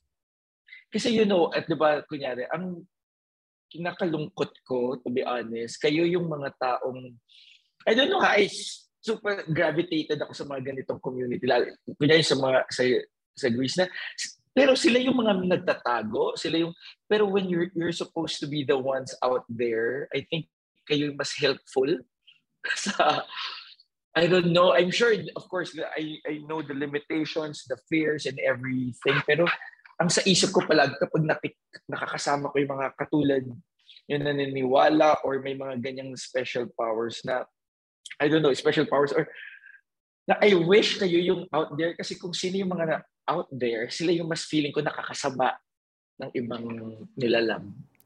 Kasi, sige, go Sam. May sasabihin ka, Sam. Eh kasi um ganun, parang I think what Ganun yung, Nick and the the rest of the group here would would agree na parang um we don't want to be judged. I mean, me personally, I'm out. Like, Yes. So, si, so, so si Samang out na out. Out na out la sa amin na hindi na siya nagtago behind masks. Kasi nag-live kami, naka-mask pa kami. So siya, out in the open na si Sam. Siya lang, siya lang. ako lang. Kasi medyo makapalang mukha ko. But more personally, like, I feel na lagi kaming na-judge. Tapos, yung mga tao na nag na, na nag-out and nagsisimula sila on a good note tapos once the finance the finances the, the you know the The fame. mga the fame kicks in talagang it goes south and that's why Wow. kami we wanna like stay underground if we can help other people then by all means you know we're available without the ano. Oo. Ang, ganda- di ba ang ganda no? I don't know, ang ganda nung Totoo. Yeah, actually, I, I can say na parang in a way yun naman yung ginagawa rin ng podcast. S- eh, Well, in my mind. Kasi the reason nag-change, nag-shift kami. Kasi una, takutan lang kami, Dict eh. Nagtatakutan lang kami sa mga kwento. Ano yung experience mo, ano yung experience mo. Pero eventually, nung meron kaming, wala siya ngayon dito, pero meron kami na, na, na, natulungan na mom kasi nag-ask siya ng help kasi yung mga anak niya nakakakita.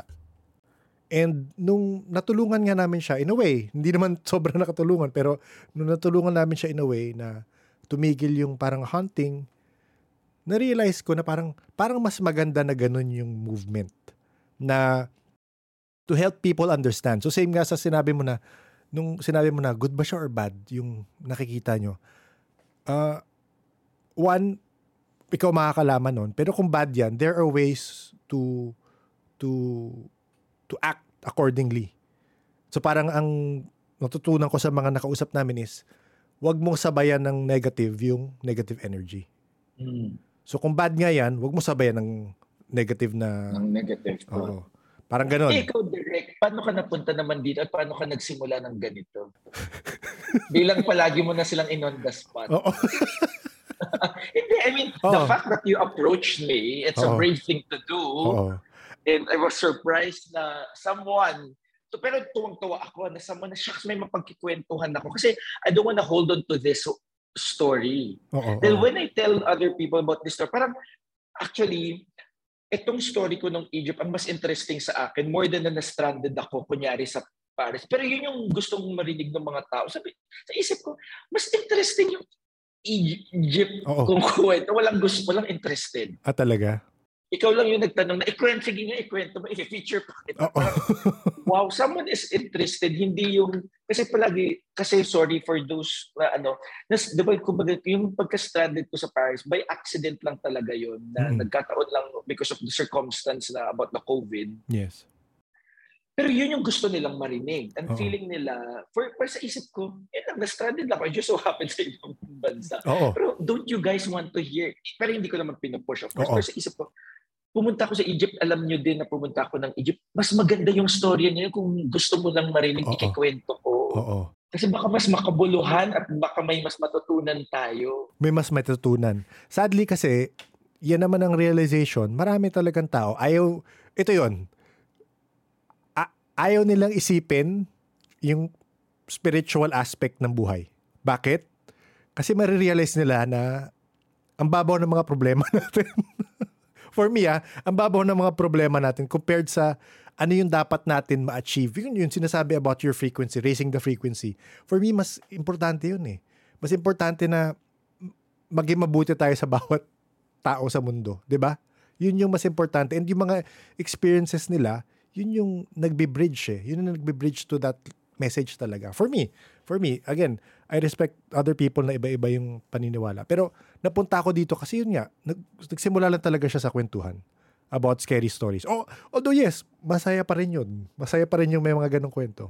Well, before ba, ikaw may mga ano ka na inclination or may mga belief ka na about these things na you're gravitated towards this topic Yes. because ako. I'm surprised to be Oo. honest with you kasi I know you're into a different thing Yes. but this is new thing for me Oo, for oo. you Oo. Oo, kasi hindi, from you hindi mo naman hindi mo maku hindi mo ma, uh, yun ghost stories talaga yung mga ghost stories pero yun may interest ako with uh, ancient civilizations may interest with uh, aliens ETs di ba may interest with spirits and all that and yun nga na-discover ko ngayon talking to different people yung yung ano tali ng Pilipinas itself sa iba't ibang spiritual aspect sa mundo. Alam mo magugulat ka dik sa mga yun nga so, o, sa- kung ano yung mga yung mga tali ng babaylan, yung mga tali ng mga ayan yung mga elementals na kapre ganun. Kaya ako ganun. Kasi yun nga nakakatakot rin, masaya rin. Tsaka marami kang matututunan. mas gusto ko actually mas gusto ko tong 'di ba parang I don't know I think it's helpful Hmm. Then may mga bagay na hindi ka naiintindihan na Yes. gusto mo maintindihan. Kunyari, ah, kay JP, di ba pala, actually, you're not, yung sinabi sa'yo, nung kasama ko, hindi yan first time kong narinig. Iba other people na will Mm. always tell me, even the mga astro, yung mga binabasa ko, yung always ang tuloy ko. Pero hindi ko maintindihan, ano ang letting go? What, di ba? Oh, Parang is this something that, ba, gets mo, parang may Yes. hole, sabi niya, if there's a hole, ingatan mo kasi kayo sa lumaki. Pero yun yung, kasi baka din yung iba, kaya hindi maintindihan tong mundong ito. Kasi hindi nila, kapag sinabi, parang feeling ko esoteric siya na Yes. ang lalim nung ano, paano siya in a practical way. Baka doon kasi makatulong, kunyari lalo tong podcast na to na makatulong na letting go, kunyari sabi niya parang kowala. Tarshare pala, sorry mga kaganyan. So, how do, parang, yun yung gusto ko siguro matutunan in due time na kunya kung letting go of things. But, kasi um, before this, parang may nakausap ako, I could, e- sabi ko, na, narinig ko lang sarili ko na Hmm. saying these things, and these Oo. words na, I could easily act, if there's a pain in my past, na, na kunya heartbreak or whatever, I could easily, easily access that. At nararamdaman ko pa rin siya ulit as palpable as it was when I first experienced it. Pero kung bawal na, hindi ko alam kung ano ko ba yun, special power ko. Pero how do I stop? So hindi mo pa siya nalilet go kasi nahararamdaman mo pa. I could, I could. I mean, if I would want to access it, I could. And I could feel it. The very, kunyari, when I broke up with my partner, I could access that 2013 and then I could feel that emo, that feeling. Ganito na lang. Um, Yes po. Kung Like- maitutulog. Biglang naging counseling. Uy, maraming salamat. Gusto bang nakikinig, ikat nyo na lang ito. Hindi kasi this is something this is something I learned recently and after I talked to like Sam and Derek and um my psychiatrist and my other doctor and my other close friend um don't let your vision be clouded by fear by sadness by anger um they're all a part of life uh you can't have happiness without anger you can't have joy without sadness. You can't have love without grief. So they're just all being as they are. So parang everything's a part of everything. So you just have to accept the fact na it's a process that you just have to go through and eventually you come out not completely flawless. You're scarred for sure, pero you come out. You come out of it. Learn, yeah. Yun lang. Question, pero bakit ka kailangan, I know sabi mo, ikaw nagsabi, si Derek nagsabi na diagnose ka with bipolar. Siya. Pero siya. kailangan ba, kailangan mo bang, bakit mo kailangan ba magpa-psychology? Naku, mahabang kwento yan. Um, so okay. Pero I sige. Think- kung lahat sige. dapat accept, if we need to accept all of these things, baka, Hindi kasi I think I had it I had it before I think I had it before ever since um because I did have tendencies when I was a kid na I had hypomaniac episodes. I only um figured it out recently when I was talking to my psychiatrist. And then so two weeks hypomania, two weeks depression, and then terrible mood swings as in kung rebelde na nga ako ng pamilya ko, mas rebelde pa ako with the mood swings. And then, come 24, 26, I started having suicidal thoughts. And then, y- yung those thoughts. And then, only recently did I decide na parang, okay, it's not normal anymore. I need professional help. And yun nga, it's bipolar 2. Going to the spiritual aspect of it, um, so to make my job easier as what I am, parang hinati ko sarili ko. So yung liwa, kung night sky ako, yung liwanag na bu- ng buwan ko is nandun sa Spiritual kabilang world. mundo. Mm-mm. And then yung darkness ko nandito. bakit bawal mo siya dalhin here? Um, I pwede, don't know. we meet, Sorry, I, I, I might be asking the wrong question. hindi, we meet Ayun. naman. We meet naman, pero it's easier kasi for me to, so like, the job of my calling is balance. So, there's, if there's a problem with the spirit and there's a problem with the human, you find the perfect Mediator. Mediator siya. I can't um blame the spirit, I can't blame the human. I need to understand the story and then come up with a plan na how do they make peace? Kumbaga. How do they coexist? Oo. Oo. Ang Galing. Ah, Well, ako, I'm happy that you have this kind of safe space. If you feel na parang you're threatened, of course, the outside world. Kasi ako, ako, I, I feel na bahagi pa rin ako ng outside world. I'm still an outsider. Dahil kumpara sa mga knowledge and your experiences, mine is, ano mo, parang joke siya sa inyo. Ay, di ba? Iba rin naman experience mo. Do not discount it naman. parang ang galing nung that you have this um what do you call this the safe space um it's like I I I feel what I can see actually parang may bonfire lang kayo nagkikwentuhan pero yun ang gusto ko matutunan kasi hindi hindi ito first time na sa palagi sa akin you just have to let go hindi ko maintindihan do on, on a thinking level na ano ang let go hindi siya physical eh, diba? Hindi siya physical of Ako feeling ko yung ano, yung kapit mo sa pero baka nga yun, ako so ako yung assumption ko lang sa sinasabing let go. Baka yung hindi ko alam again, hindi naman tayo nagkakausap sa ganung aspect kung gaano ka Correct, ka-obsessed sa sa trabaho. So baka kailangan mong kasi hindi ko alam ano yung motivation mo f- for doing that work. I mean, bago tayo mag-start sa meeting na to, may Ah. meeting ka, kakatapos mo lang. Tapos nag-short dinner ka lang, 'di ba? yeah So hindi ko alam gaano ka ka well oh. G- yung obsession ko kasi, kunyari, ah, I don't know, may sinasabi po ba sa'yo, JP? Makinig ka. Tapos Sorry. balikan mo ako. Ano sorry, sabi big- niya? no, so- sorry, bigla na lang. I, before I forget, kasi nandito na siya. Um, Andiyan na. Wala na sa akin. you, you need to ano to you need to learn to give space to yourself. Masyado kang alam mo masyadong leader na guys, let's work together. Guys, let's do this project. Guys, let's let's keep going. but you forget about yourself. Na parang at the end of the day, when you're finally alone, doon mo mararamdaman yung pagod daw. Doon mo daw na parang, why did I do so, why do I feel so tired when I feel, when we were able to accomplish what we need to do? Um, take a vacation to yourself. Um, OA na yung three months. hindi, or Sabi like, naman sa kanya, OA naman na yun. Pero nagtatrabaho ko, I worked so hard that time.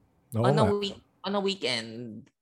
Kasi parang, Uh, you tend gagawin. to bring work where it should not be yeah. daw. Parang, al, yung what she's showing me is nagdadala ka ng laptop. May pangalan ba siya?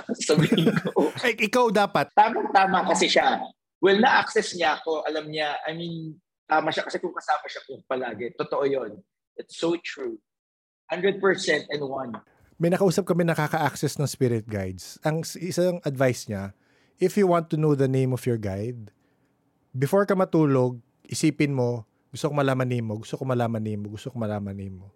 And when you wake up, the first thing that uh, comes to your head, most likely yun yung guide mo. So, Direk, sorry. Nagsabi na siya sa ng pangalan, oh, okay na lang mag-usap ni, Chat ko na lang sa kanya. oh, sige, ko chat na- mo na lang, chat mo na Sige lang. po. Oo. Salamat. Privately. Pero yun, I mean, siguro, o una, well, hindi siya an excuse. Kasi parang for me, pinagkatiwala sa akin yung whatever I have. So nag enjoy ako na may natutulungan din ako through this whatever. Kasi I never considered, kumbaga, yung, yung business na to na it's a business Yes. for me, it's a platform for those people na kunyari napagod sila sa mga previous agencies nila. Kasi al- if you know na, di ba, kumbaga sa Yes. advertising or sa events, nakakapagod siya.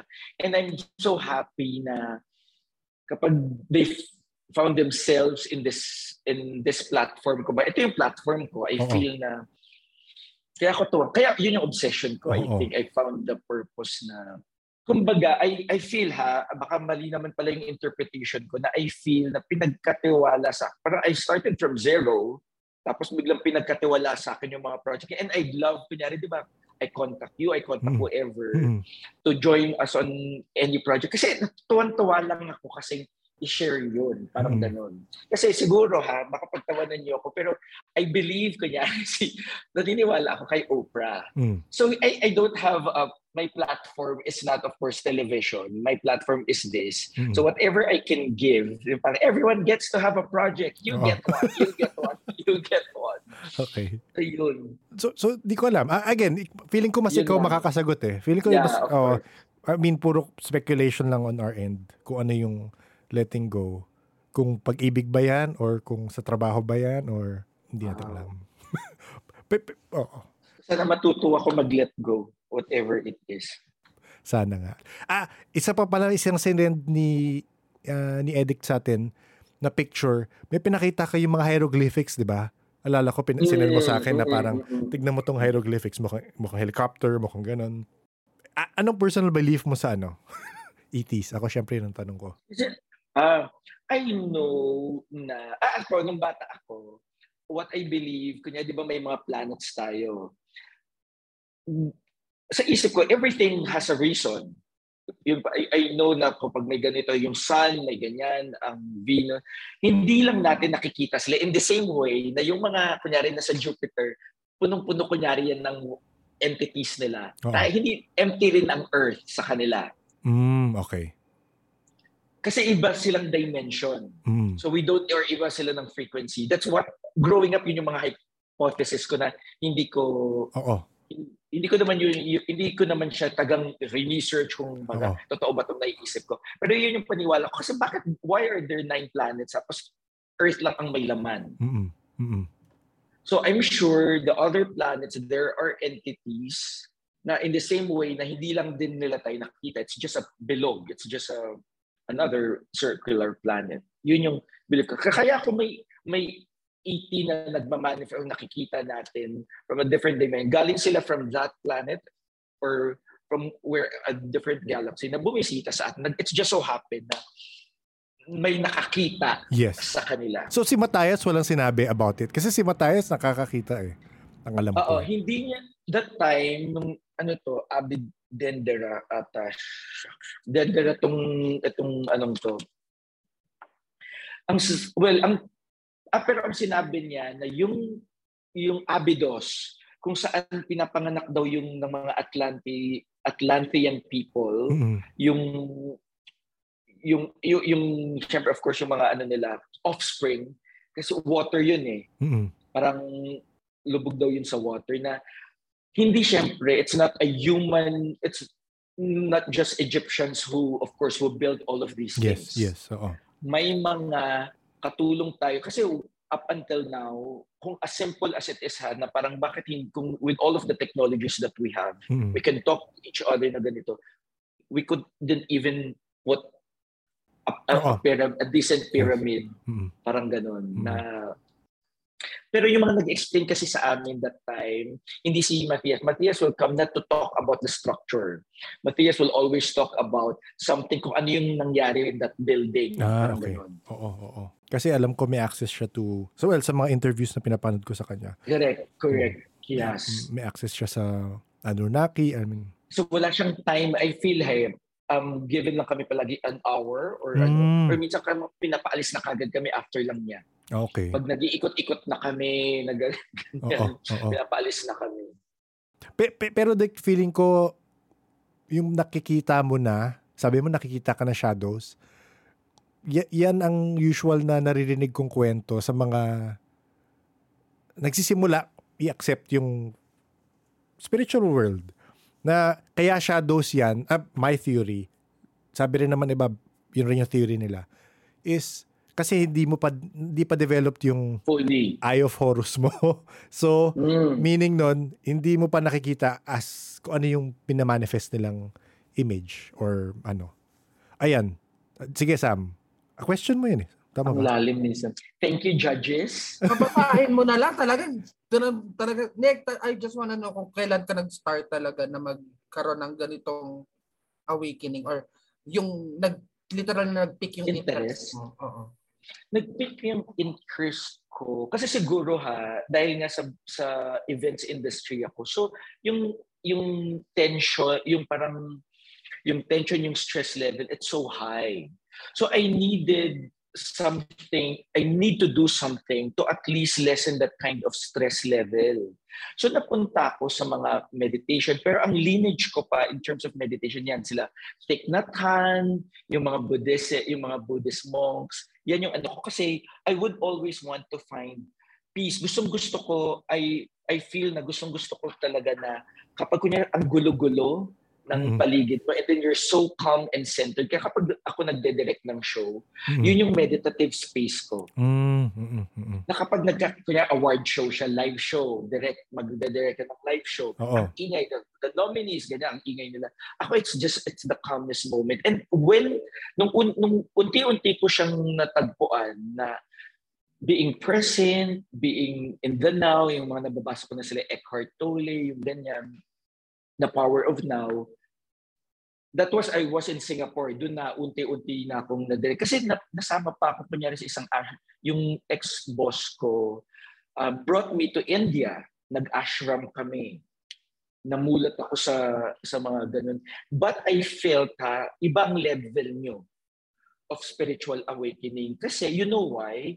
Doon I felt they're just finding naman peace and happiness and all these things. Hindi, I feel hindi siya ang, I don't know kasi when you talk about the spiritual level na level lang ba siya, isa ba yun lang sa, isa lang ba siyang um, aspect of spirituality? Kasi what's interesting dun kunyari sa India, ang mga nandoon, puti, uh, from Australia, from Switzerland, Yes, from oo. Singapore, what's interesting from the United States, lahat ng G8 countries well represented.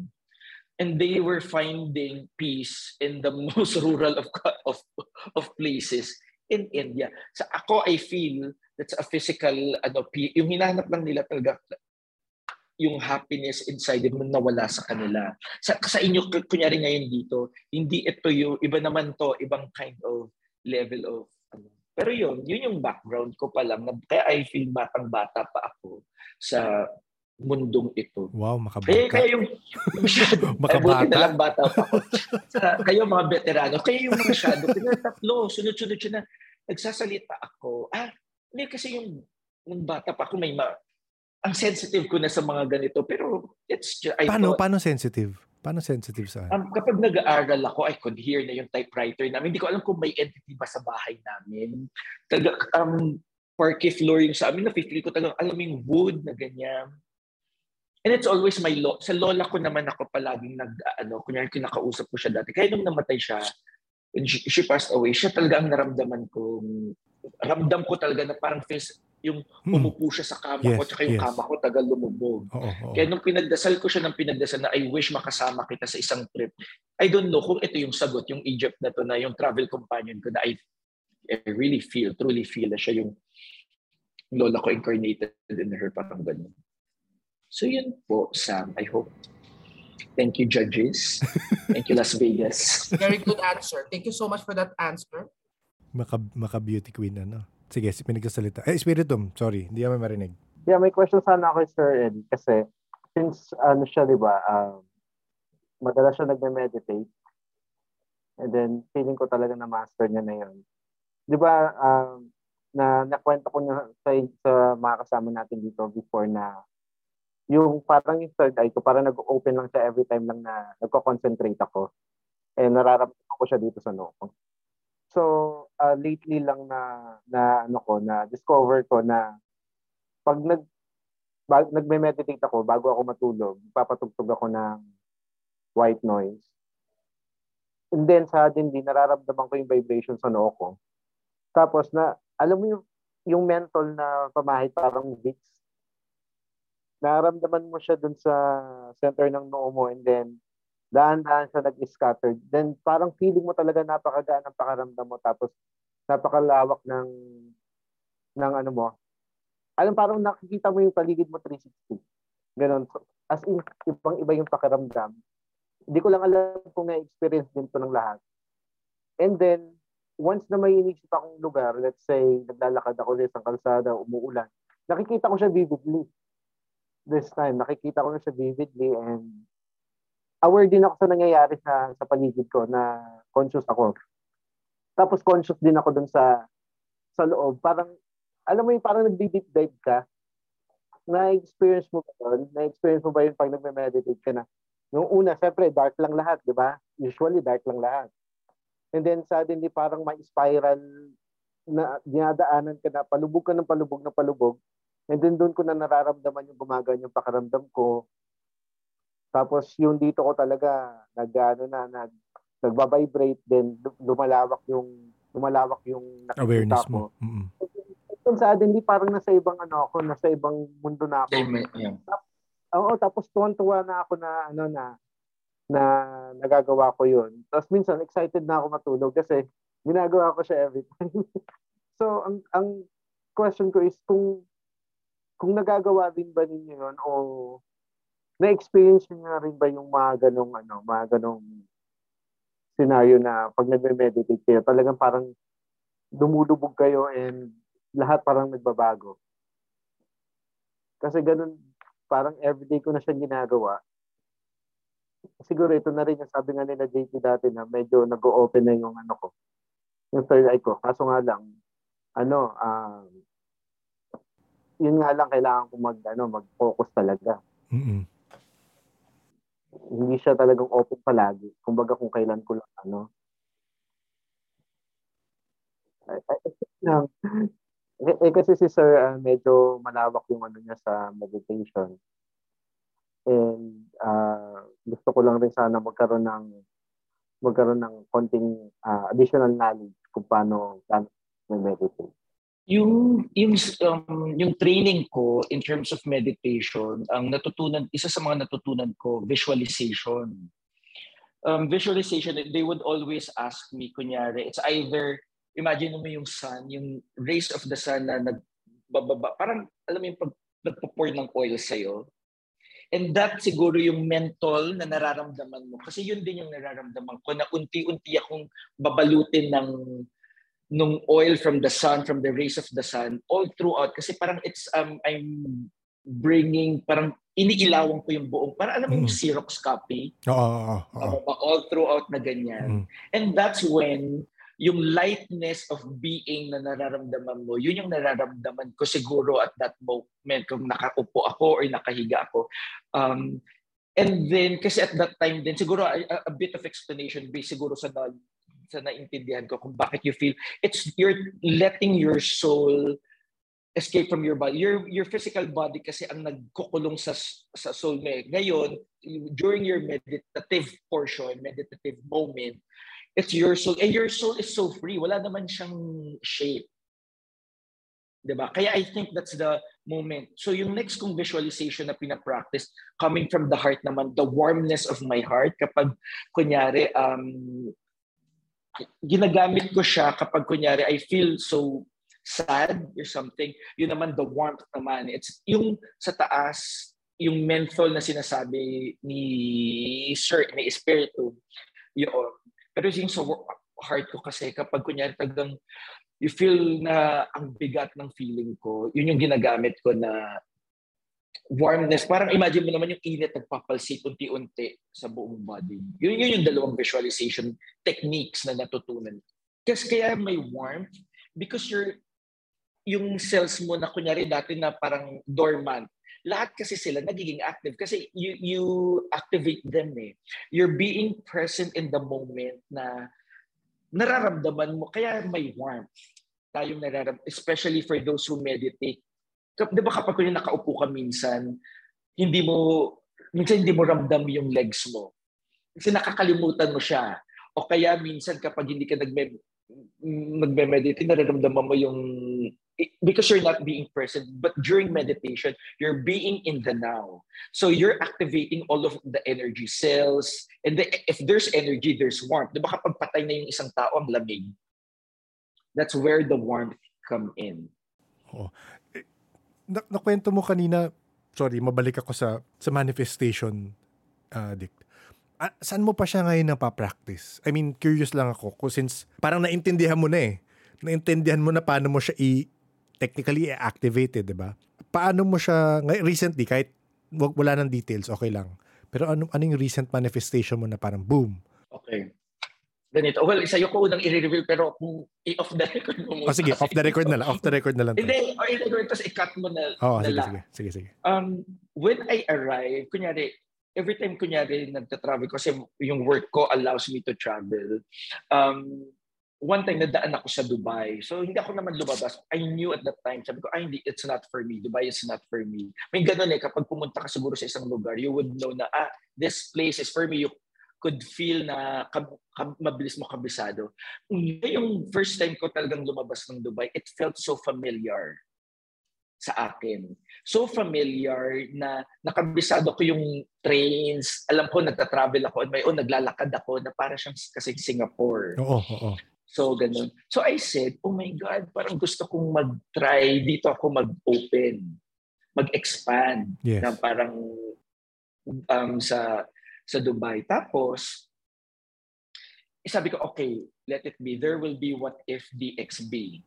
DXB yung, kasi code, kasi ang what if Manila, Yes, code, what if, airport oo. code siya. Oo. Sabi ko gusto ko siya. Um gusto ko siya uh, I know I ca- it can can happen. So sinabi ko lang 'yon and and in my word. So I stayed in Dubai ng isang buwan. Bigla 'di ba wala na, na miss ko yung ano.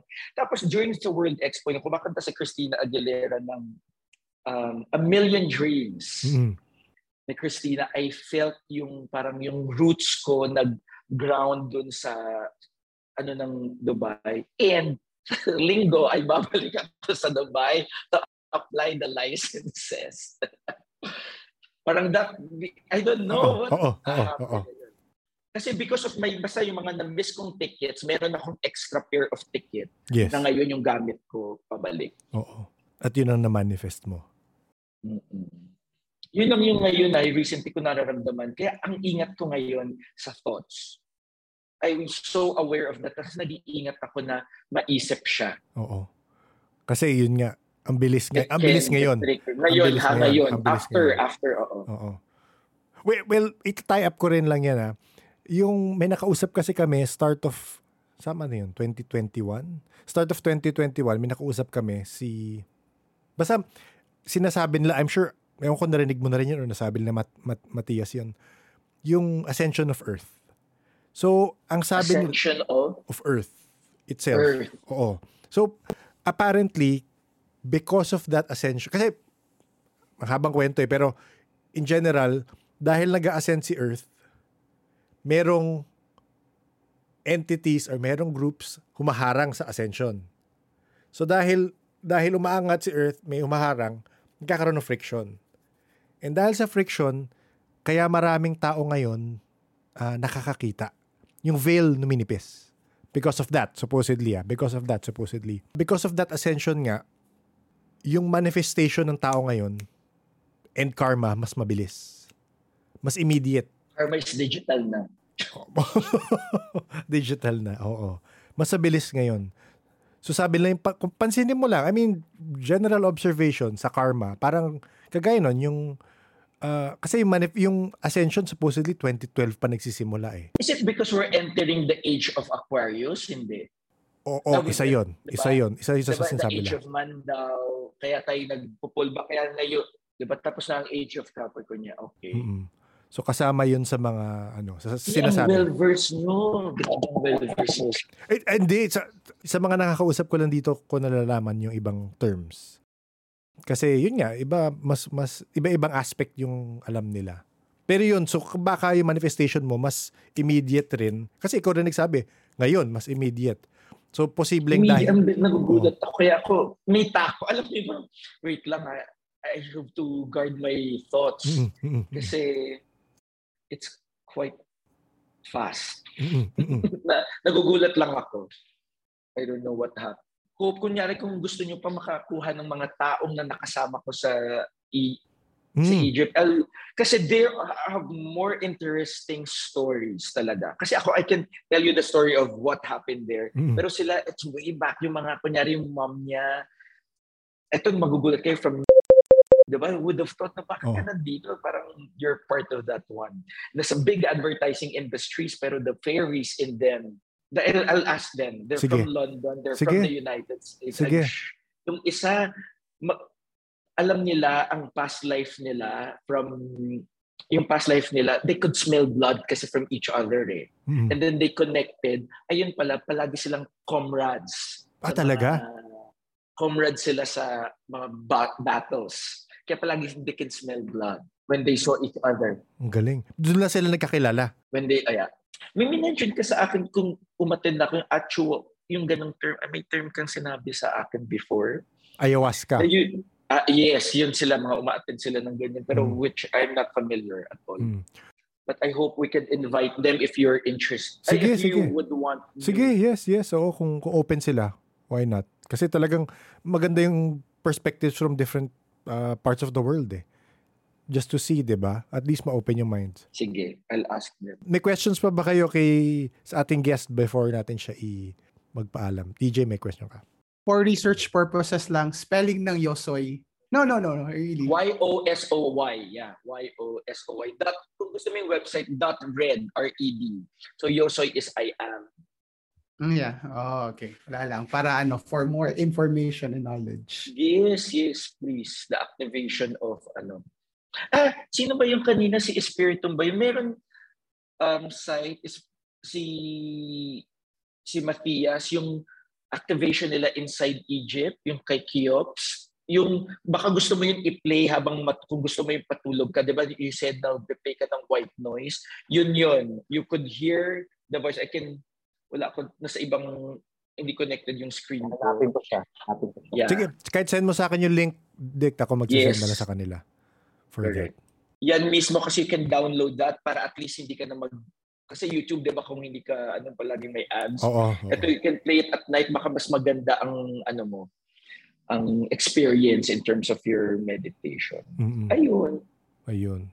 Thank you. So, thank you sa time. Pero thank you. Alam mo, I, I thought I'm sharing, I'm gonna share something with you, but you guys shared more than what I could have expected. Maraming maraming salamat. Mm-mm. Thank you so much. Thank you rin, thank you rin. Many, many thanks to Edict for agreeing to guest and, of course, share his experience. At least, nakatapak na ako sa Great Pyramids vicariously, 'di ba? Pero kakaiba lang talaga experience and I'm thankful to Edict for sharing all of it. Edict actually got to refer a friend he met at Yosoy. And if you check your feed, I've released that episode at the same time as this one. Specifically today, 11-11 because of the significance to the Yosoy event. As I record this, Edict actually got to push through with his plans for his business in Dubai. It just opens up more questions for me about manifestation and how you can harness it for yourself and your life. Hopefully, we also get to talk to others who are able to harness this cosmic reality as well. Kung curious kayo kung sino si Matias De Stefano, I suggest panoorin niyo yung video niya about the different dimensions. Ilalagay ko yung link sa show notes.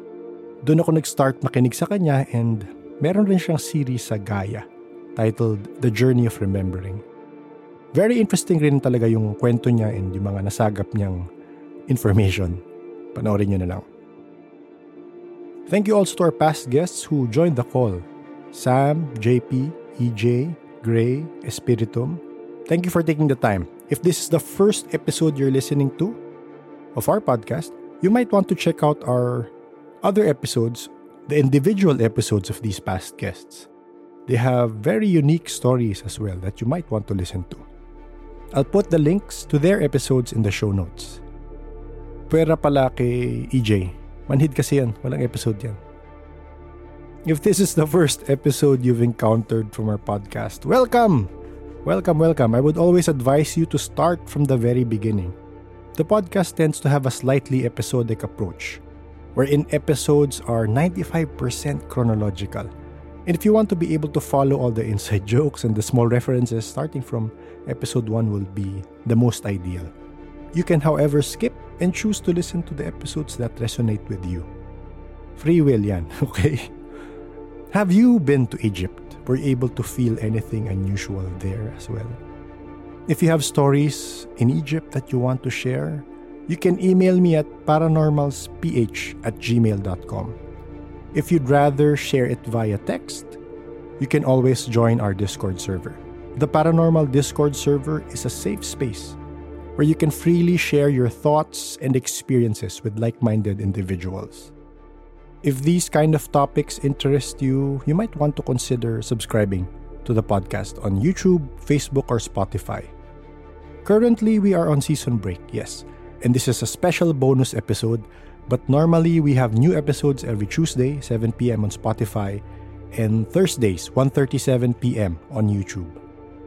A big thank you, of course, to our paranormal Patreon peeps and coffee supporters Sunny, Jay, Don, I Am Who I Am, and Z. Thank you for your continued support. For the beneficiaries who won the prizes last November 5, you can send your thanks to the Patreons as well, as I use their support to fund the November 5 treats. If you want to support the podcast via Patreon or Coffee, I'll put the link in the show notes. Of course, you can support the podcast in many other ways. You can choose your favorite episode and send it to a like minded friend. The Paranormal Podcast is engineered and produced by F90 Productions. I would greatly appreciate it if you leave us a review on your preferred delivery platform. Shares, likes, reviews, all these things help the podcast be seen and hopefully help people who are just opening up to the invisible world we are living in. Thank you for listening, and please stay safe.